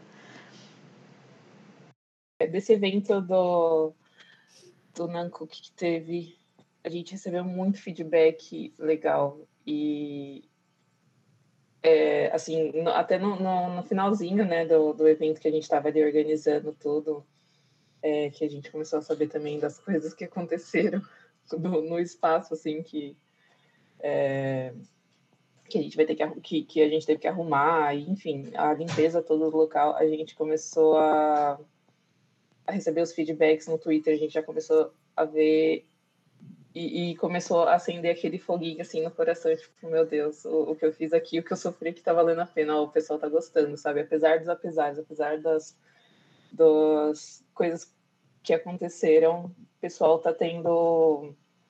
É, teve uma boa experiência, sabe? Nossa, as fotos, o pessoal marcando a gente. É... Teve muita gente que fez. Como fala? Ah, que coloca as coisinhas lá da, da foto, na, na foto, o que, que comprou, o que, que pegou lá e as lojinhas agradecendo as barracas de comida que teve lá agradecendo os grupos, covers, agradecendo. É muito legal, é um, é um sentimento muito bacana, assim, o feedback positivo deles. Teve alguns feedbacks também falando, ó, oh, acho que deve melhorar nisso aqui, naquilo ali. E daí a gente já vai e corre pro, pro outro evento, ó, nesse evento aqui a gente tem que prestar mais atenção nessa coisa aqui. Mas é muito bom essa retribuição, esse feedback, a imagem, o pessoal, as mensagens que a gente recebe, que é, é, deixa a gente animado para o próximo evento e querer melhorar mais ainda no próximo evento. Uhum. Muito legal.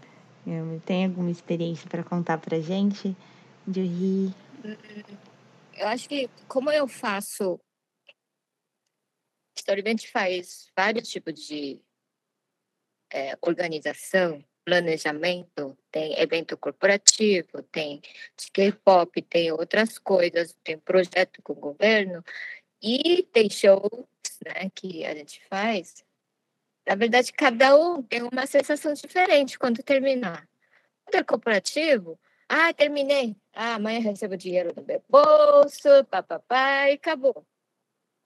Quando é um evento com K-pop, aí é, é, tipo, ah, foi, acabou, fez bem, tal. Mesmo tendo alguma coisa que saiu errado, a gente costuma só fazer uma after, festinha, comeu, tá bom, foi bom trabalho, papapá. A gente não fala mais sobre o evento. E quando tem um evento próximo, igual, ou no, no mesmo gênero, a gente já sabe o que deu errado, ou a gente já tem em mente como pode melhorar. Então, a gente não costuma não discutir sobre o que aconteceu no evento. Ufa, foi, fez e acabou. Agora, uma coisa que eu sou assim, apaixonada e é muito viciante. Isso é quando você monta um show e abre a cortina. É cortina, né? Um, não é, não é, hoje em dia não tem cortina, mas assim, sobe a cortina. acende as luzes, para seu artista aparece, canta uma primeira música, aí eu choro. Aí eu choro. Choro de verdade, de emoção, porque é só eu que sei, até chegar nesse momento, o quão a gente sofreu, trabalhou, dedicou. Fora, tem jogo que dá, dá prejuízo, né? Então, dá dor no todo o bolso aqui. Mas é, esse momento é realmente é, o momento você fica viciado. Aí você faz, faz outro, faz de novo. E quando acontece esse, esse evento, show, e tem um feedback bom, aí é, oh, pô, eu fiz, legal. Igual qualquer outro evento, qualquer outro produtor aqui pode sentir, ah, foi eu que fiz. No meu caso é um pouco diferente. É, é, eu, eu, não fico, oh, é meu trabalho, eu que fiz. Não, não, não fico assim. É uma satisfação minha de ver o produto pronto. Então, o feedback pode ser ruim. Dependendo do evento, você faz uma cagada. Você não conseguiu resolver aquela questão da, da, da, da última hora, é, todo mundo está reclamando. Acontece. Você faz o máximo você prepara o máximo antes de acontecer o evento para não acontecer essas coisas. Mas no evento acontece, não tem jeito. Que seja pequeno ou grande, alguma coisa acontece. Mas, assim, é... bom, para mim é isso. Feedback bom, ok, muito bom, agradeço, mas eu não, eu não sou de ficar, ah, essa aqui eu fiz. Ah, orgulhosa. Não. É uma satisfação minha. Só de olhar, começou, Oh, tá bom. Ok, vamos para a próxima. Começou e terminou, né? Bem, é, é tipo é passar pela jornada e ver que ela finalizou e tá tudo ok, né? Aquela sensação de alívio, meu Deus, acabou, é. graças a Deus. Ah, glória, glória. Vou chegar em casa, vou dormir. Será que eu vou conseguir? É porque às vezes, assim, quando tá chegando perto, aí a gente não consegue dormir. Aí tem que resolver tal coisa, não consegui resolver de manhã, vou resolver de noite. E aí o, o sono que não vem. gente, já cansei de, de resolver coisas assim. É, porque de manhã eu não consigo produzir. Eu chego, eu, disse, eu vou produzir agora, aí não consigo. Aí de tarde eu fico olhando para a tela do computador e fico pensando, meu Deus, por onde eu vou começar? Aí, se eu não consigo produzir naquele dia, lá vai Ana Luísa e no seu computador uma da manhã fazendo as coisas, aí consigo entregar. É, é algo assim que às vezes dá um, um assim, pra gente, às vezes dá um meio que um bloqueio. Eu acho que assim, é, nem todo mundo é assim, né? Mas o nervosismo também, daquele começo, porque assim, eu tenho as minhas experiências, mas eu comecei bem depois da Juhi, que já tá aí desde, sei lá, 2009, ela já tá aí com uma carcaça, ela já tem uma, uma assim, um, uma pele, assim, já super feliz, assim, ela já Acho que ela também já tem esses momentos de nervoso, mas eu comecei em 2019, em 2018? Não, 2018 foi, 2018. Então, é, para mim, ainda dá aquele maior bloqueio, aquele maior nervoso, né? Mas quando acaba, gente, é um alívio. Ai, eu chego em casa, meus pés estão doendo, mas eu fico pensando, meus pés estão doendo porque acabou. Eu estou deitando na minha cama porque acabou. Mas ainda dá aquele gelinho em vocês, sabe? Aquele friozinho no estômago antes de começar o evento. É, com certeza. Na hora da, da organização ali, eu nem consigo ver a hora que vai que, que de fato começou. É só depois que o público começa a entrar e começa a ir nas lojas, que eu falo, meu Deus, já começou. Tá, agora tem alguma coisa para fazer, daí já fica atenta a todos os pontos ali. Só vejo quando o pessoal já está entrando, dá o frio na barriga. Hum, acho que é muito legal isso. Eu tô entrando aqui porque eu tô meio nostálgica. nostálgica porque é, é uma sensação. Eu, é, eu vejo como uma sensação legal também, porque eu não trabalho diretamente com eventos, assim, já trabalhei, já produzi vários eventos, principalmente eventos corporativos, é, mas é, eu acho que é uma sensação muito parecida com o audiovisual também que eu faço bastante, que é essa questão de ter planejamento. Você precisa organizar tudo, você precisa ver o que, que vai dar errado, o que, que não vai, para que na produção as coisas deem o mínimo possível de erro, o mínimo possível de coisas fora do lugar, né? Então eu acho isso sensacional, de verdade. É, então quem gosta ou quem tem uma atraçãozinha assim para eventos, é legal. A gente, cada um encontra o que se apaixonar nessa, nesse trabalho, em trabalhar com eventos, mas é, saibam que tipo, vai ter perrengues como qualquer outra coisa, mas vai ter os seus perrengues particulares. Eu acho isso super legal, né? E aproveitando que a gente está falando sobre eventos mesmo, sejam eles grandes ou pequenos, é, o que queria ver de vocês aqui que vocês acreditam no mercado hoje, tipo esse cenário de eventos, é, como que o que, que vocês acreditam que teremos de agora em diante para o Brasil, sabe?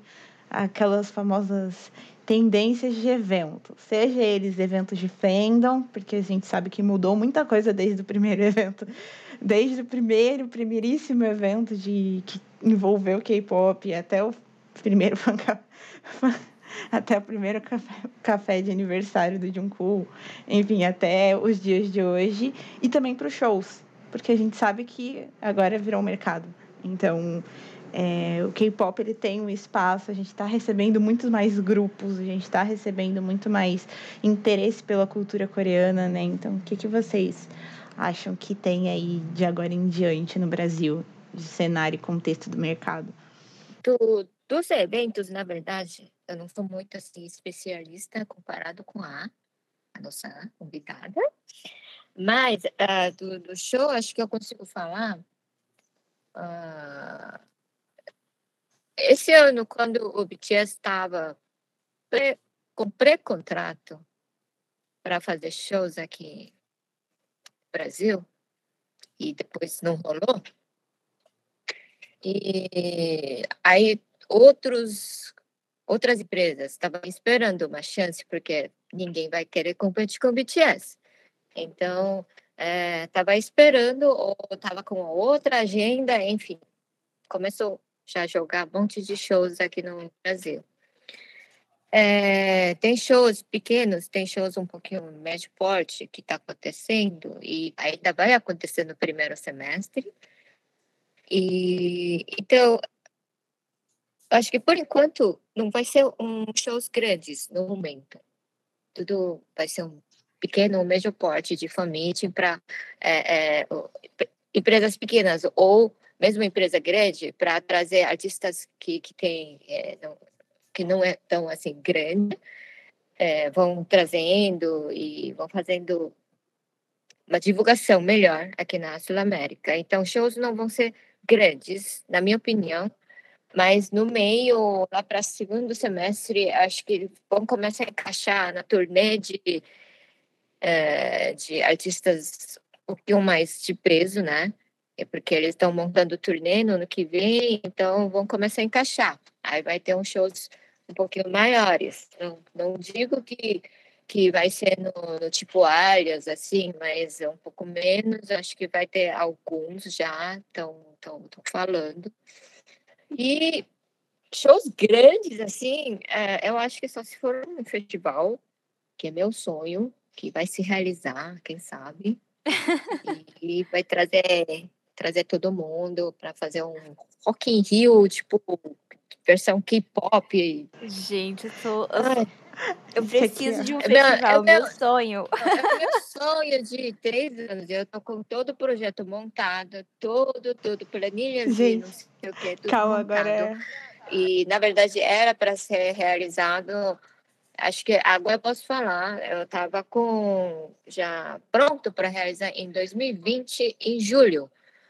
Uh, já estava com o local mais ou menos fechado, era para ser lá no Onde era?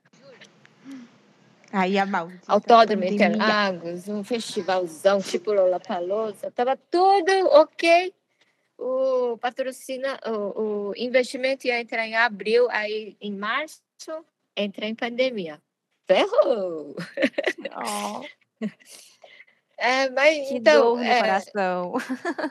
É, foi um projeto de três anos, sério. Porque eu acho que agora eu estava pronta para fazer alguma coisa um pouco maior e eu montei e estava dando certo. Só que, bom, não é a hora, então vamos esperar.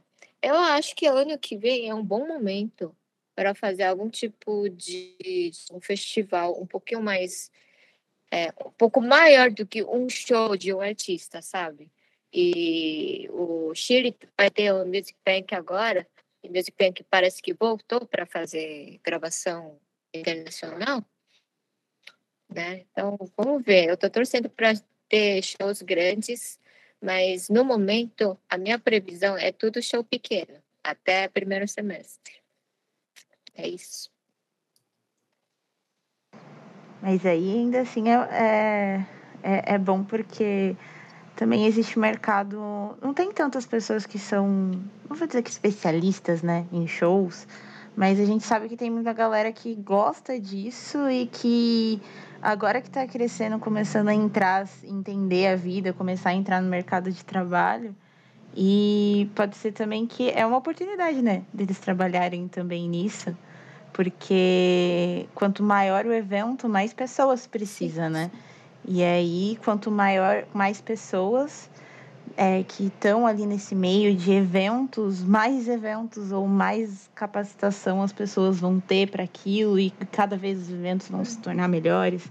Então, é, é basicamente um mercado em super expansão, né, uhum. né, aqui no uhum. Brasil. É, isso é verdade. Eu, por exemplo, da minha empresa, eu, antes da pandemia, eu tinha equipes, tipo, ah, eu, eu tinha uma, tinha um grupo de staffs que já tem experiência, um, dois, três eventos, anos, que, tá, que trabalham comigo como staff, porque staff é uma coisa diferente do, do funcionário.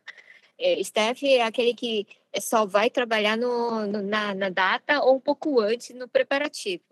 Então, eles é, não são, não tem uma ligação direto com o Storyvent, mas em todos os eventos da, da eles trabalham. E estão tudo treinados. Só que antes da pandemia, é, é, eu tinha no, nesse grupo de staff, junto com o intérprete e tudo tal, mais de 30 pessoas. Agora, eu não tenho. Tenho, assim, estava contando o dedo. Então, se tiver oportunidade, eu quero abrir, na verdade, umas vagas. É, eu odeio voluntário, tá? Odeio voluntário, porque voluntário eu não consigo exigir, então eu não contrato nenhum voluntário. No meu evento não entra voluntário. É, tudo é pago, pode ser 50, 5 reais. É, todo mundo é pago. Aí eu consigo dar trabalho para exigir o, o, o, o serviço do, do, de cada pessoa, né? Então, voluntário é, é Bom, depende do voluntário, mas dá uma dor de cabeça. então, então é, é, eu quero abrir, mas é, no momento, quando é show, quando é alguma coisa que eu preciso exigir o staff mais experiente, que respira comigo todos os dias, aí não tem como, né? Mas é, no próximos eventos que é mais é, que é, mais de boas, vamos dizer, de organização, e eu vou precisar de mais staff, eu penso em abrir vagas para steps novos, para também tem que dar esse treinamento, porque está acabando staff experiente nesse, nesse, nesse, nesse, pelo menos em São Paulo. E é São Paulo, gente. Eu tô em choque então, de saber que é em São Paulo, São Paulo né? É... Porque São Paulo é grande, gigante, e tem muita gente que vai, mas eu acho que o pessoal também é, vai, mas não quer trabalhar, quer aproveitar, né? E sabe que quando ah. vai, para trabalhar não dá é. para aproveitar. É. Então, essa é uma razão, principal razão, motivo de é, quando tem show de K-pop, a gente não crota menina. Nem para Steph, nem para nada. Por quê? Tem uma outra intenção de que quer ver o idol e ficar aí na grade, olhando. Ó, oh, vamos lá, vamos lá, cadê o trabalho? Não. Ai, não rola, sério. Então, a gente geralmente não pega sexo feminina, muito jovem, para trabalhar nos eventos. É, já, já é para vocês entenderem o porquê que, gente, no episódio passado a gente foi falado, né? O, Lucas Olli teve aqui, ele dançou com os meninos no show do Speak Yourself, né? E ele foi escolhido, selecionado a dedo assim, selecionado e passado pela peneira para poder se tornar um dos, um, um dos dançarinos que dançou lá com o pessoal do BTS né, no palco. Só que ele também falou e deixou uma coisa bem clara, de que sim, é preciso profissionalismo, porque eles não trabalham com fãs. Justamente por conta disso, né? Justamente por conta do que a gente falou, porque é, é uma perda de performance muito grande quando você tem uma distração ali. Tanto é que quando o Ali falou pra gente, ele falou que ele só percebeu que ele lançou no show do BTS no final. Porque acabou. Então, tipo, percebeu o resto. É, porque eu não tenho nenhuma foto com BTS, se você for perguntar. Eu não tenho. É, tipo, ninguém acredita que eu trabalhei com BTS, ou eu sou amigo, sabe? E, e a única prova que, que, que tem nas, na, na internet é o que eu tava lá, de relance, passando ali no, no, no vídeo, é, algumas coisas. Eu tenho contrato, sim, contrato é uma prova, mas é, é, você tem que trabalhar, é, você tá lá só para trabalhar, é profissionalismo, não pode se mostrar que é você fã nem nada. É, então, é isso, é Lucas Ori, mesma coisa. Sim, é super interessante mesmo. E você, Thay, conta aí um pouquinho sobre o que, que você acha desse espaço que os eventos, é, esses eventos de fandom tem tido, principalmente assim, voltado para o K-pop, tanto para o do BTS, que a gente sabe que tem aí BTS Day, que foi a nível nacional, a gente sabe que teve, tem os eventos aqui de São Paulo, tem os eventos individuais em outros estados, como acontece no, no, no Ceará, que lá tem, que lá é, em Fortaleza, junto com a Malu, no Ceará, que tem um espaço bem forte de e até diferente, né, que eles trabalham muito em shoppings, então aqui a gente sabe que a gente não trabalha muito em shoppings, mas lá eles têm muita força no shopping também.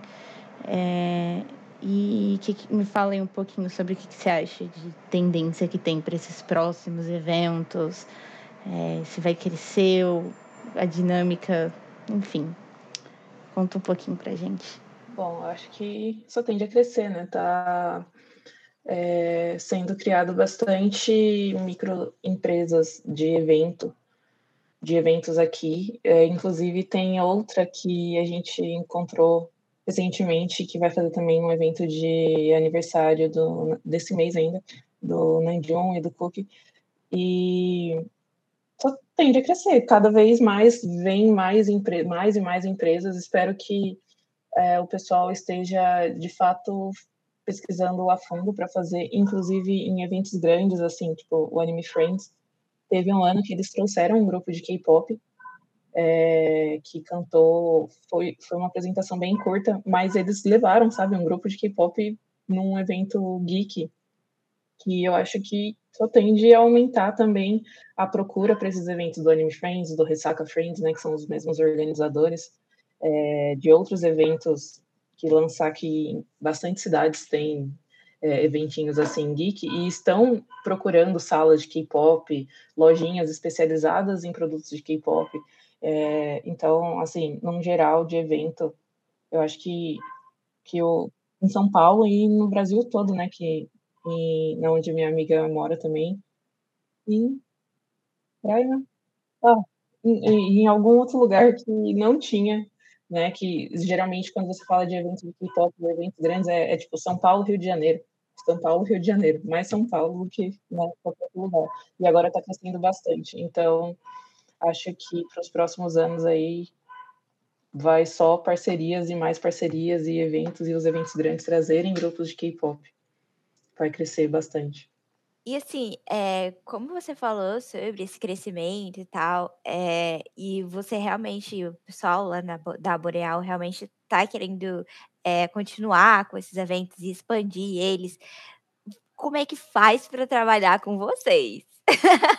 Quero saber. Para que o pessoal que está ouvindo a gente e tem esse interesse, né, já saiba como é que faz para poder entrar na Boreal. É, vai ser aberto um processo também para staffs para o evento do Jimmy, eu acho que já vai ter, é, porque a nossa equipe antiga é bem enxuta, né? Bem poucas, é, são poucas pessoas que a Karen confia bastante no trabalho, porque como a Julia falou, sempre tem um que quer entrar, que acha que tá ali no evento e vai curtir o evento e quer ir como a pessoa fala que quer ir como social media, que quer ir como staff, e daí a gente vê alguns históricos de outros eventos que ela foi e a pessoa só tá, tipo, curtindo ali o evento, não tá trabalhando de fato. Então é bem complicado é, procurar encontrar staffs que realmente estão querendo ali trabalhar. Mas é ter comprometimento, né? É, é sempre ser proativo, procurar alguma coisa, ó, aquilo ali dá para arrumar, deixa eu ver se, né, deixa eu ir lá ver se está tudo certinho, se dá para arrumar aqui, é chegar no evento, começar a organizar, ver se está tudo certinho para o povo entrar, ter calma, porque trabalhar com o, o, cliente final, né, trabalhar com o público, com pessoas é difícil, cada pessoa tem uma forma de se expressar, de repente a gente acha que ela está sendo, né, é, se exaltando, mas a pessoa só está feliz ali de estar no evento. Então, acho que comprometimento, proatividade da pessoa, paciência, calma, é, tudo para um bom estado. É essencial. Essencial. É. Mas é muito gostoso trabalhar assim como staff. Eu, eu particularmente, eu gosto bastante. É, como a Julia falou, que geralmente staff só trabalha lá no evento, eu trabalho um pouco antes também, né, em toda a preparação, mas é, é muito gostoso, assim, você ir trabalhando, depois ver o, o resultado final e ver é, o que se tornou aquilo, o seu trabalho para várias pessoas. Sim, é bem legal. Então, trabalhem como staffs. A gente, o último evento, é, eu, eu tava, tipo, como criadora e também é, social media e apresentadora, né? E aí é, eu terminei o evento, foi o último, eu, e aí depois eu, eu, eu saí, né?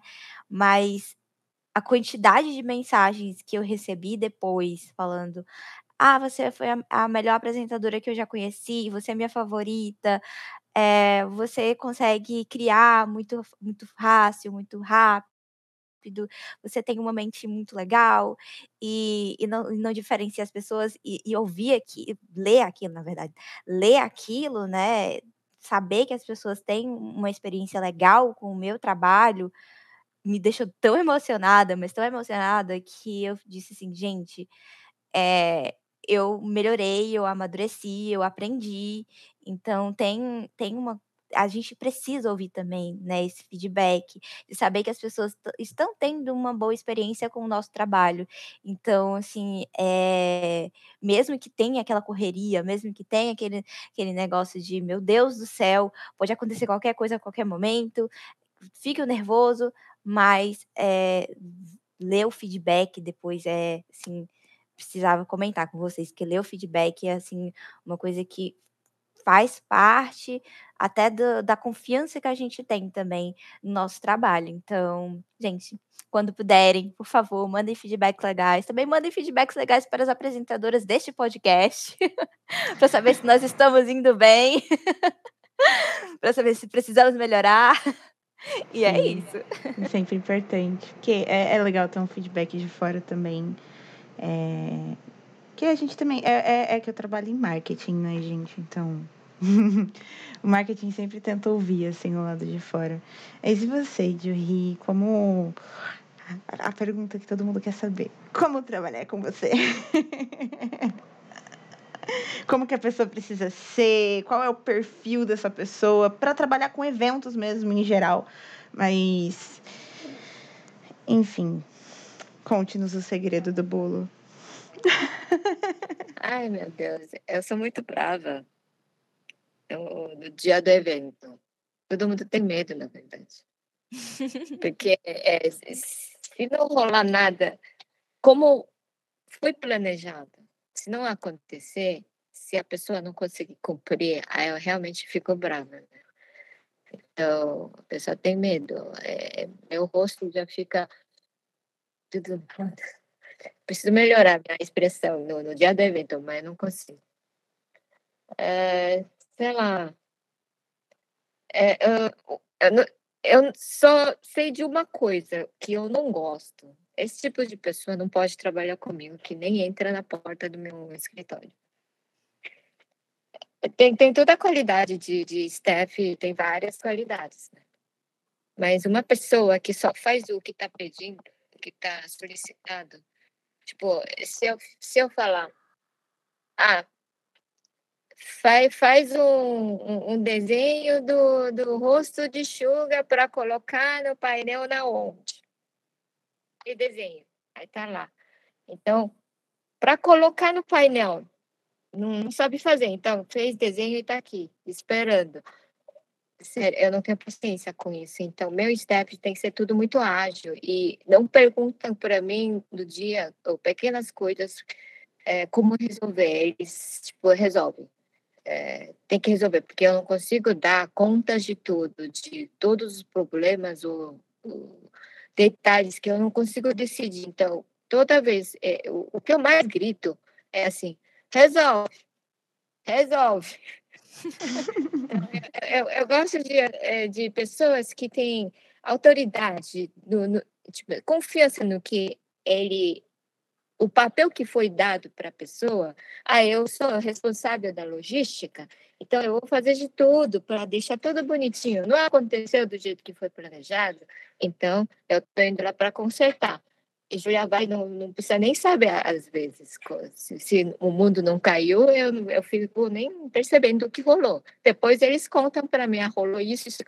Nossa, sério, eu falo. Então, é, é, no dia do evento é isso. E dia a dia a mesma coisa.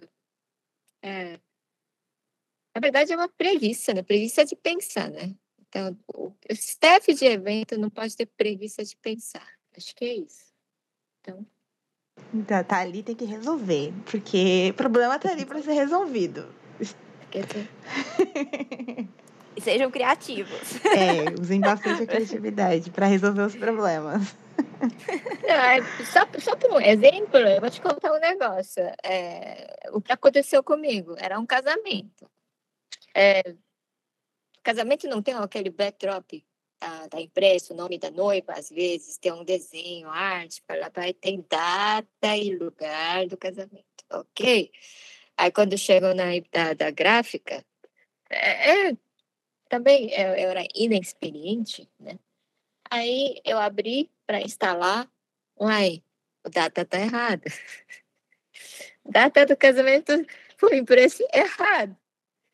Tem que abrir nossa, que agora? Aí era sábado à tarde. Como é que a gente faz? Tem que ter um backdrop, mas não pode é, estar com, com data errada.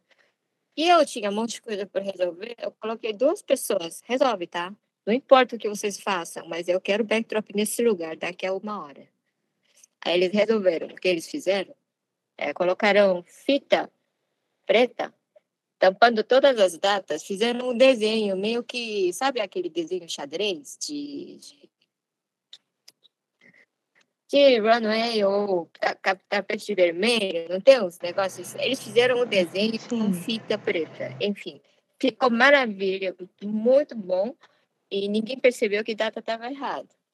É isso aí, isso é coisa de evento, então eu preciso de staff que resolve. Gente, eu tô lembrando ela comentou sobre isso, eu tô lembrando do negócio que eu tenho trauma até hoje.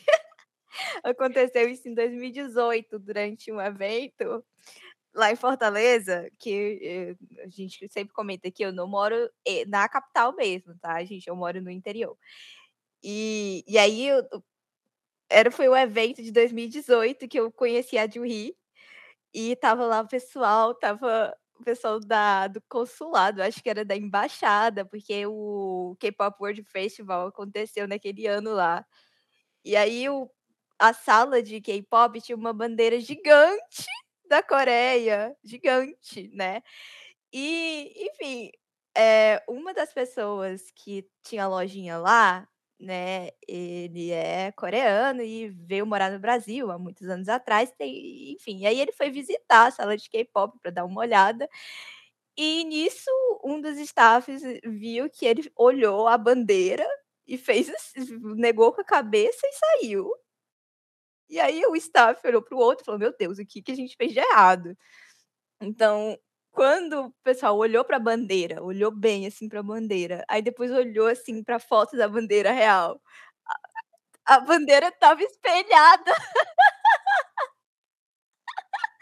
Ai, gente, o desespero dessa bandeira espelhada. E o pessoal, e, e os staffs, meu Deus, o que, que a gente vai fazer? Porque o pessoal do consulado tá aqui. Eu acho que o embaixador tá aqui. Sei, eu não lembro se era o embaixador. Eu, daquele, daquele ano, quem foi, Juri? Eu acho que era. Eu acho que tinha embaixador lá na, do negócio lá do, do competição e do, do estante da Coca era pessoal da Coca, agência.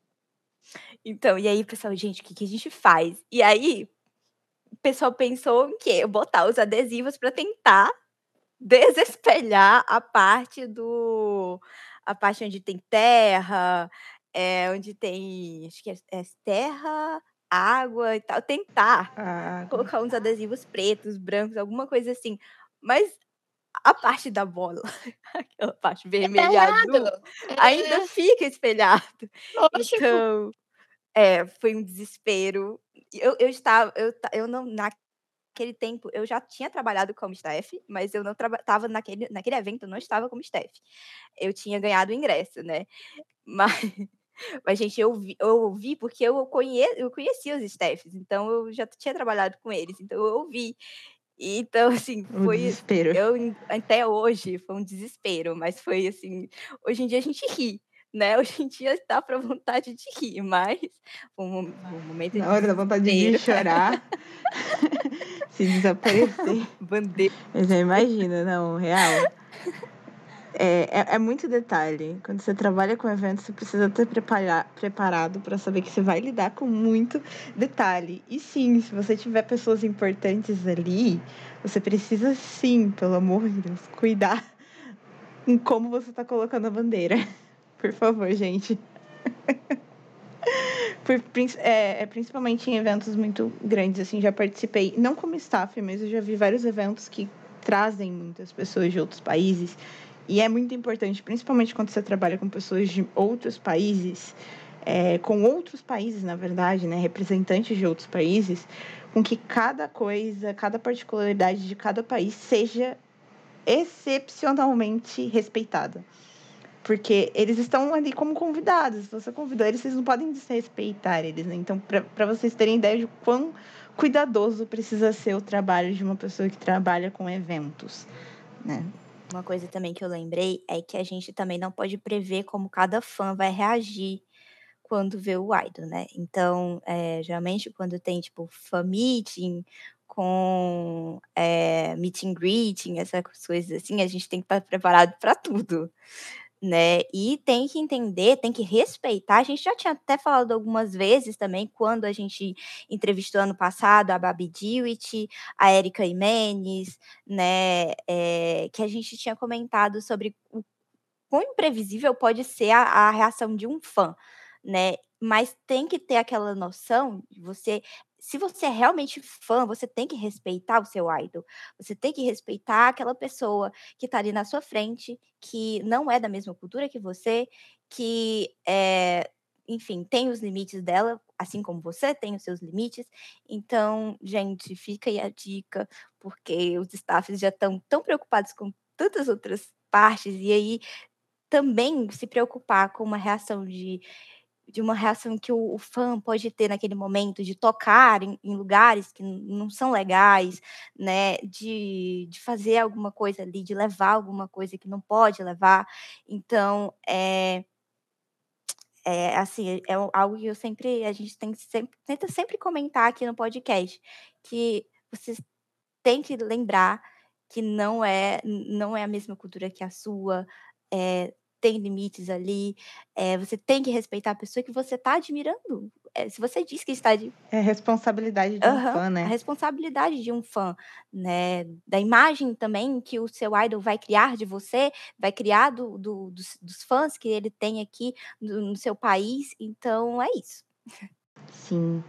E eu acho que agora, já que a gente já está aqui há um bom tempo conversando, a gente pode finalizar com uma pergunta que é, é o que, que vocês assim dão de conselho ou dão de dica para aquelas pessoas que querem começar a trabalhar com eventos? Por onde que elas podem começar ah, eu quero trabalhar com eventos, talvez iniciando como staff, para tentar ver se é realmente aquilo que eu quero. Ou não, eu já tenho certeza que é que é eventos que eu quero. Por onde eu posso começar? É um tecnólogo? É uma faculdade? Enfim, quais as dicas que vocês dão para essas pessoas que querem começar e não sabem por onde começar a trabalhar com eventos?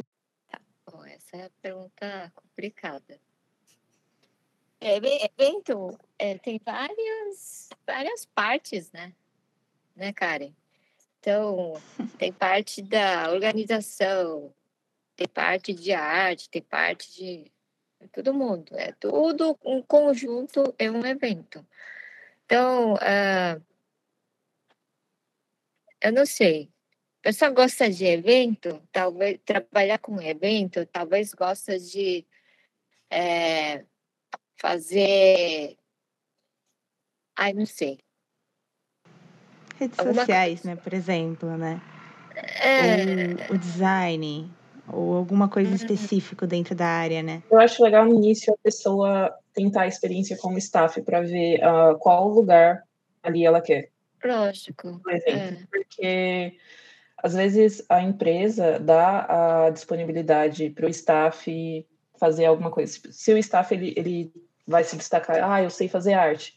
Às vezes a, a, a empresa né, fala, não, beleza, então você pode fazer isso aqui. Se eles gostarem do seu trabalho, se você gostar de estar fazendo aquilo ali, já é uma pontinha ali que você tem. Ó, eu quero trabalhar no evento na parte de hum. marketing, divulgação, no social media.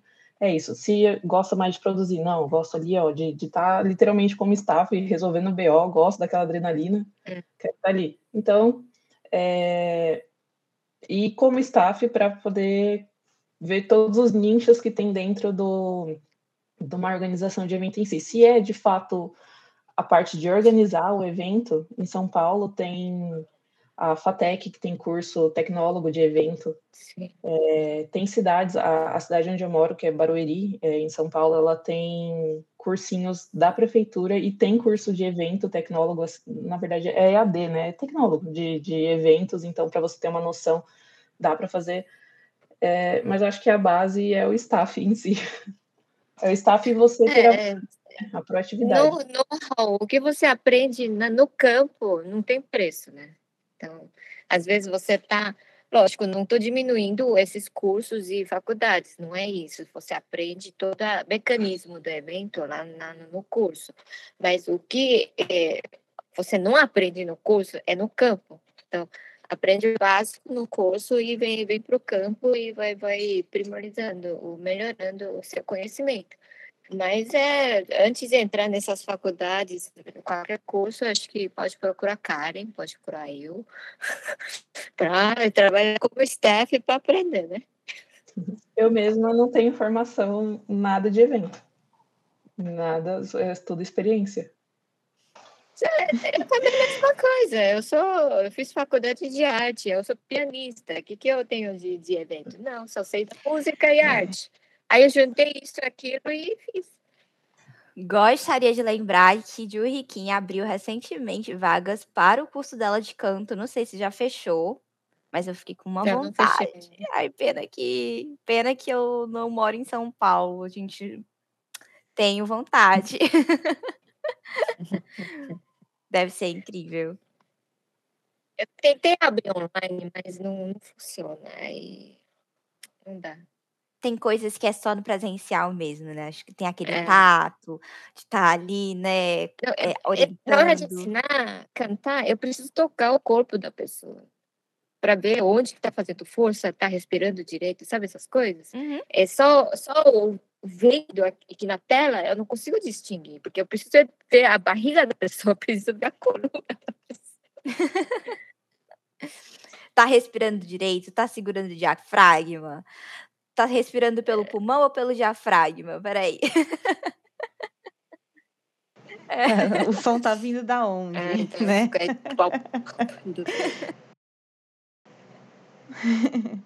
Faz todo sentido, sim.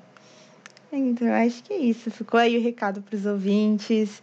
Se vocês estão interessados, sejam staffs antes para vocês primeiro terem essa, essa, esse tato com o evento, né? E esteja ali vendo as pessoas que realmente já estão ali fazendo aquilo que está resolvendo aquilo que vocês recebem, porque é a partir daí que se tem essa experiência para você também ver para onde você quer ir, né? Porque, que nem vocês falaram, é um campo muito multidisciplinar.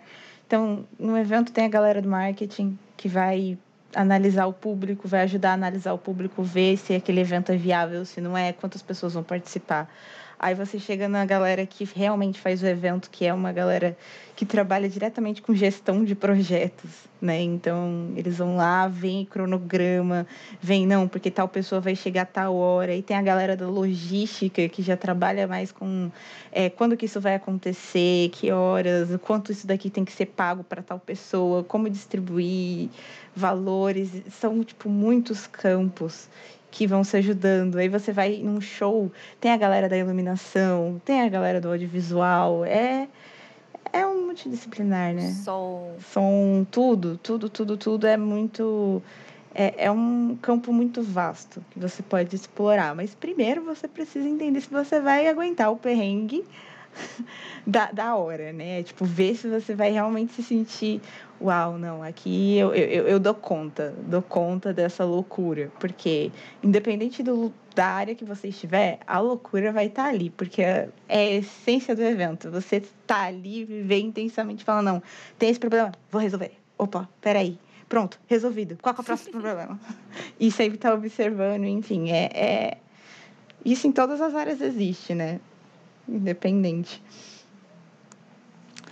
Bem, então, muito obrigada de verdade pela participação. A gente aqui está basicamente inaugurando os episódios de mais de duas horas que já estou vendo.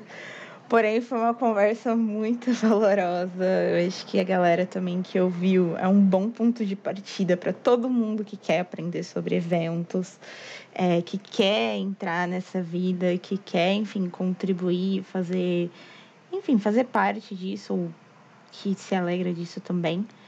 E é isso, acho que agora a gente pode trazer aí um espaço para vocês trazerem suas redes sociais, trazer as redes sociais da empresa que vocês, é, da empresa de vocês, enfim, é a hora do... Da divulgação básica. É isso, da divulgação, isso de rir, pode começar. da, da, da Instagram da Storyvent, arroba Storyvent, né? Tudo é arroba Storyvent. O...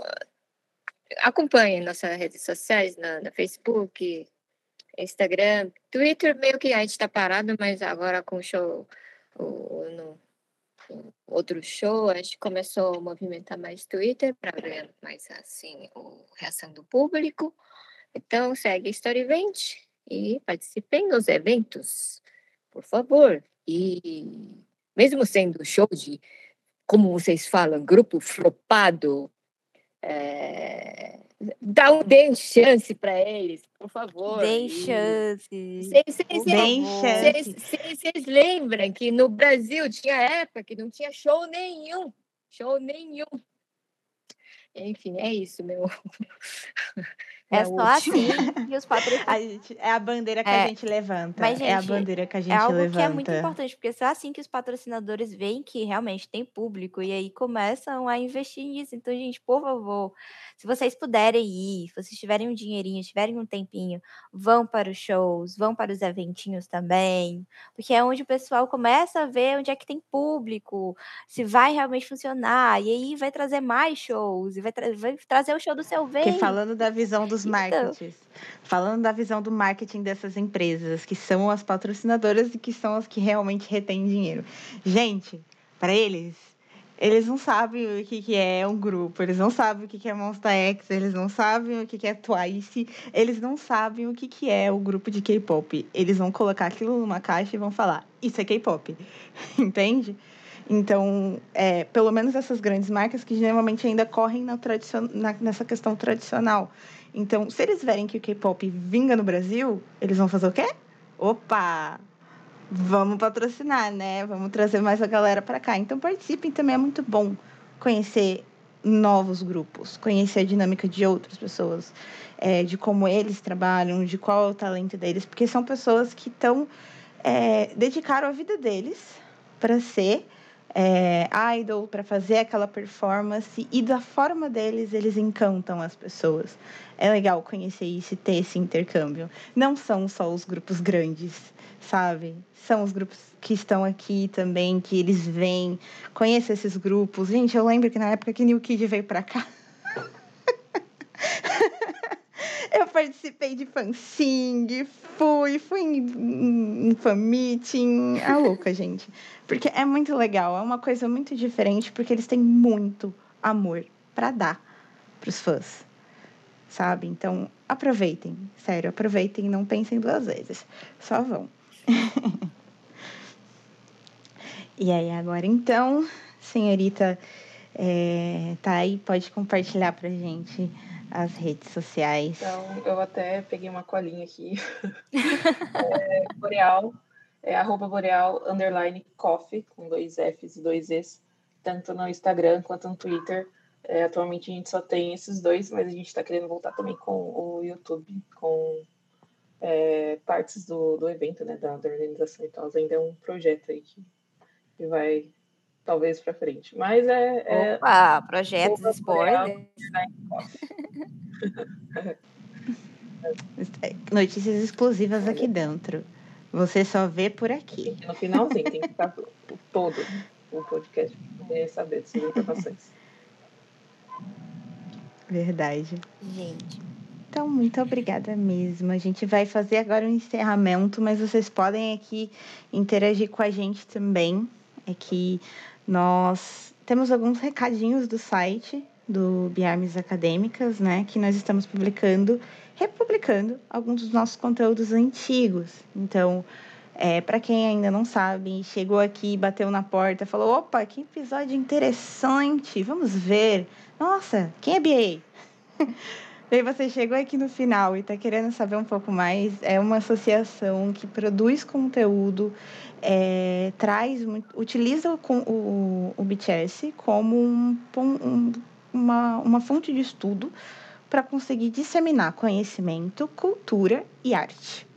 É basicamente isso. Então, nossos textos falam sobre isso de uma forma muito mais facilitada para as pessoas que não têm tanto conhecimento, seja audiovisual, seja psicologia, seja jornalismo, enfim, seja letras. A gente traz esse conhecimento para vocês aprenderem enquanto leem ou veem coisas de pessoas que vocês admiram e gostam. Né? E aí, a partir disso, porque, né, BTS, Coreia, BTS é, todos os integrantes do BTS são coreanos, então logo é onde a gente também dissemina a cultura coreana. Então, vão lá, aproveitem, leiam. Se vocês tiverem, é, quiserem consultar, enfim, os conteúdos, vão lá, biarmesacademicas.com.br, nos acompanhem. E vocês podem sugerir conteúdos também, inclusive para temas do podcast e para o nosso site. Então, o, o e-mail do podcast a gente vai colocar na sinopse, é podcast.biarmes, com S, acadêmicas.com.br. E para você enviar sugestões de conteúdo para o site, é só enviar para contato, arroba, biarmesacadêmicas.com.br www.podcast.com.br. E se você quiser passar um feedback como a gente está produzindo o podcast, como a gente está produzindo o conteúdo do BAA, você também pode mandar ali nos, nas nossas redes sociais, tá? A minha é Before or Spring, que é a música do John Hyun, do Shiny.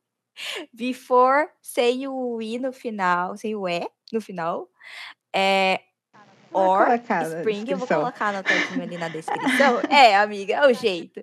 E também no meu Instagram, Ana Lu Gomes B, para vocês mandarem aí as coisas que vocês querem. Vocês também podem interagir com a gente ali, porque a gente está sempre postando coisas do nosso dia a dia, os dramas que a gente está assistindo, né? A Alquimia das Almas, é, é, Big Mouth, gente, Big Mouth tá muito bom, viu? Ah, recomendo para vocês, tá muito bom. Só que eu ainda vou assistir o episódio 11 e eu soube umas coisinhas que eu não gostei muito, mas eu vou tentar ver com o meu olhar.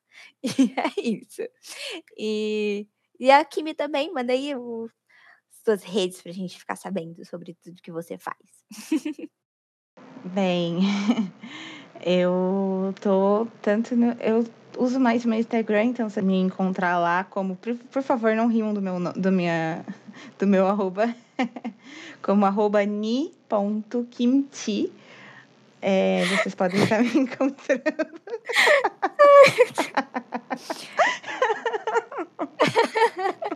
Já se sabe o que, que ela gosta de comer. Eu sabia. Enfim, vocês podem estar me encontrando lá. A gente vai colocar as redes sociais aqui. Entrem nas redes sociais do BAA, que lá vocês também podem estar acompanhando o conteúdo. Inclusive, verão eu e a Nalu ah! pagando mico, porque no episódio passado o Oli me desafiou, mas eu não vou fazer isso sozinha. Não então, sei dançar. Nalu também vai fazer challenge do BTS, sim. E vai estar nas redes sociais do BAA Quer dizer, vai não, gente. Ah, Ela já fez. Mas, ó, eu fiz o challenge do Permission to Dance no dia do evento então... e o Renan, então. que é o nosso editor, ele gravou. então. Não, não, não, não, Ela vai fazer alguma coisa nova. Ela tá fazendo. Ela já fez coisa nova, né? Então. É sobre isso. Aguente o desafio. Mas podem ir lá, podem acompanhar e a gente vai estar ali super ouvido de vocês. Não esqueçam da hashtag que a gente criou no episódio passado, que é 2C4A ou 2C4A hashtag. E aí vocês marquem as redes sociais do BA para poder comentar, conversar com a gente, conversar com o podcast, porque eu sei que vocês conversam quando estão ouvindo a gente. Então, é isso. Acho que a gente pode dar. Quer dar o spoiler da semana que vem? Episódio que vem. Da é, semana que vem, não, do mês que vem. Spoilerzinho. Hum. Hum, alguém gosta? Alguém gosta hum, dos MVs de K-pop? Eu amo, né? Então, assim, vamos trazer um pessoal que sabe bem como que é toda a produção de frames, né, dos MVs de K-pop. É o meu episódio, é a minha hora de brilhar. E eu tô amando isso. Então, sim, a gente vai falar sobre audiovisual no próximo episódio. Então, fique por dentro que a gente tá, a gente tá tentando trazer.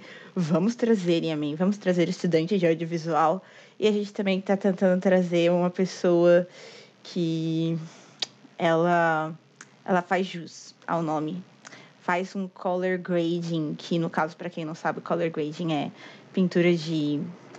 É, como se você estivesse pintando a cena ali no audiovisual, é o que deixa aquele, aquele visual de cinema, aquela coisa, as cores mais vibrantes ou tudo mais, que é uma pessoa um pouco mais especializada em gravar covers, já fez aí uns vídeos do já fez aí uns vídeos oficiais aí de Bipop, então, né? Eu acho que a Julie conhece. Eu acho que a Julie deve conhecer. Ela conhece, conhece, todo mundo, gente. É porque, enfim, né? Essa pessoa também já produziu para o grupo cover que o Matheus Shin dança. Então, acho que ela deve conhecer. Matheus Shin, para quem não sabe, trabalha com ela, tá, gente? Então. Então, bem, é isso. Acho que a gente não vou dar mais específicas aqui, até porque a gente não tem a confirmação dele ainda. Então, torçam aí.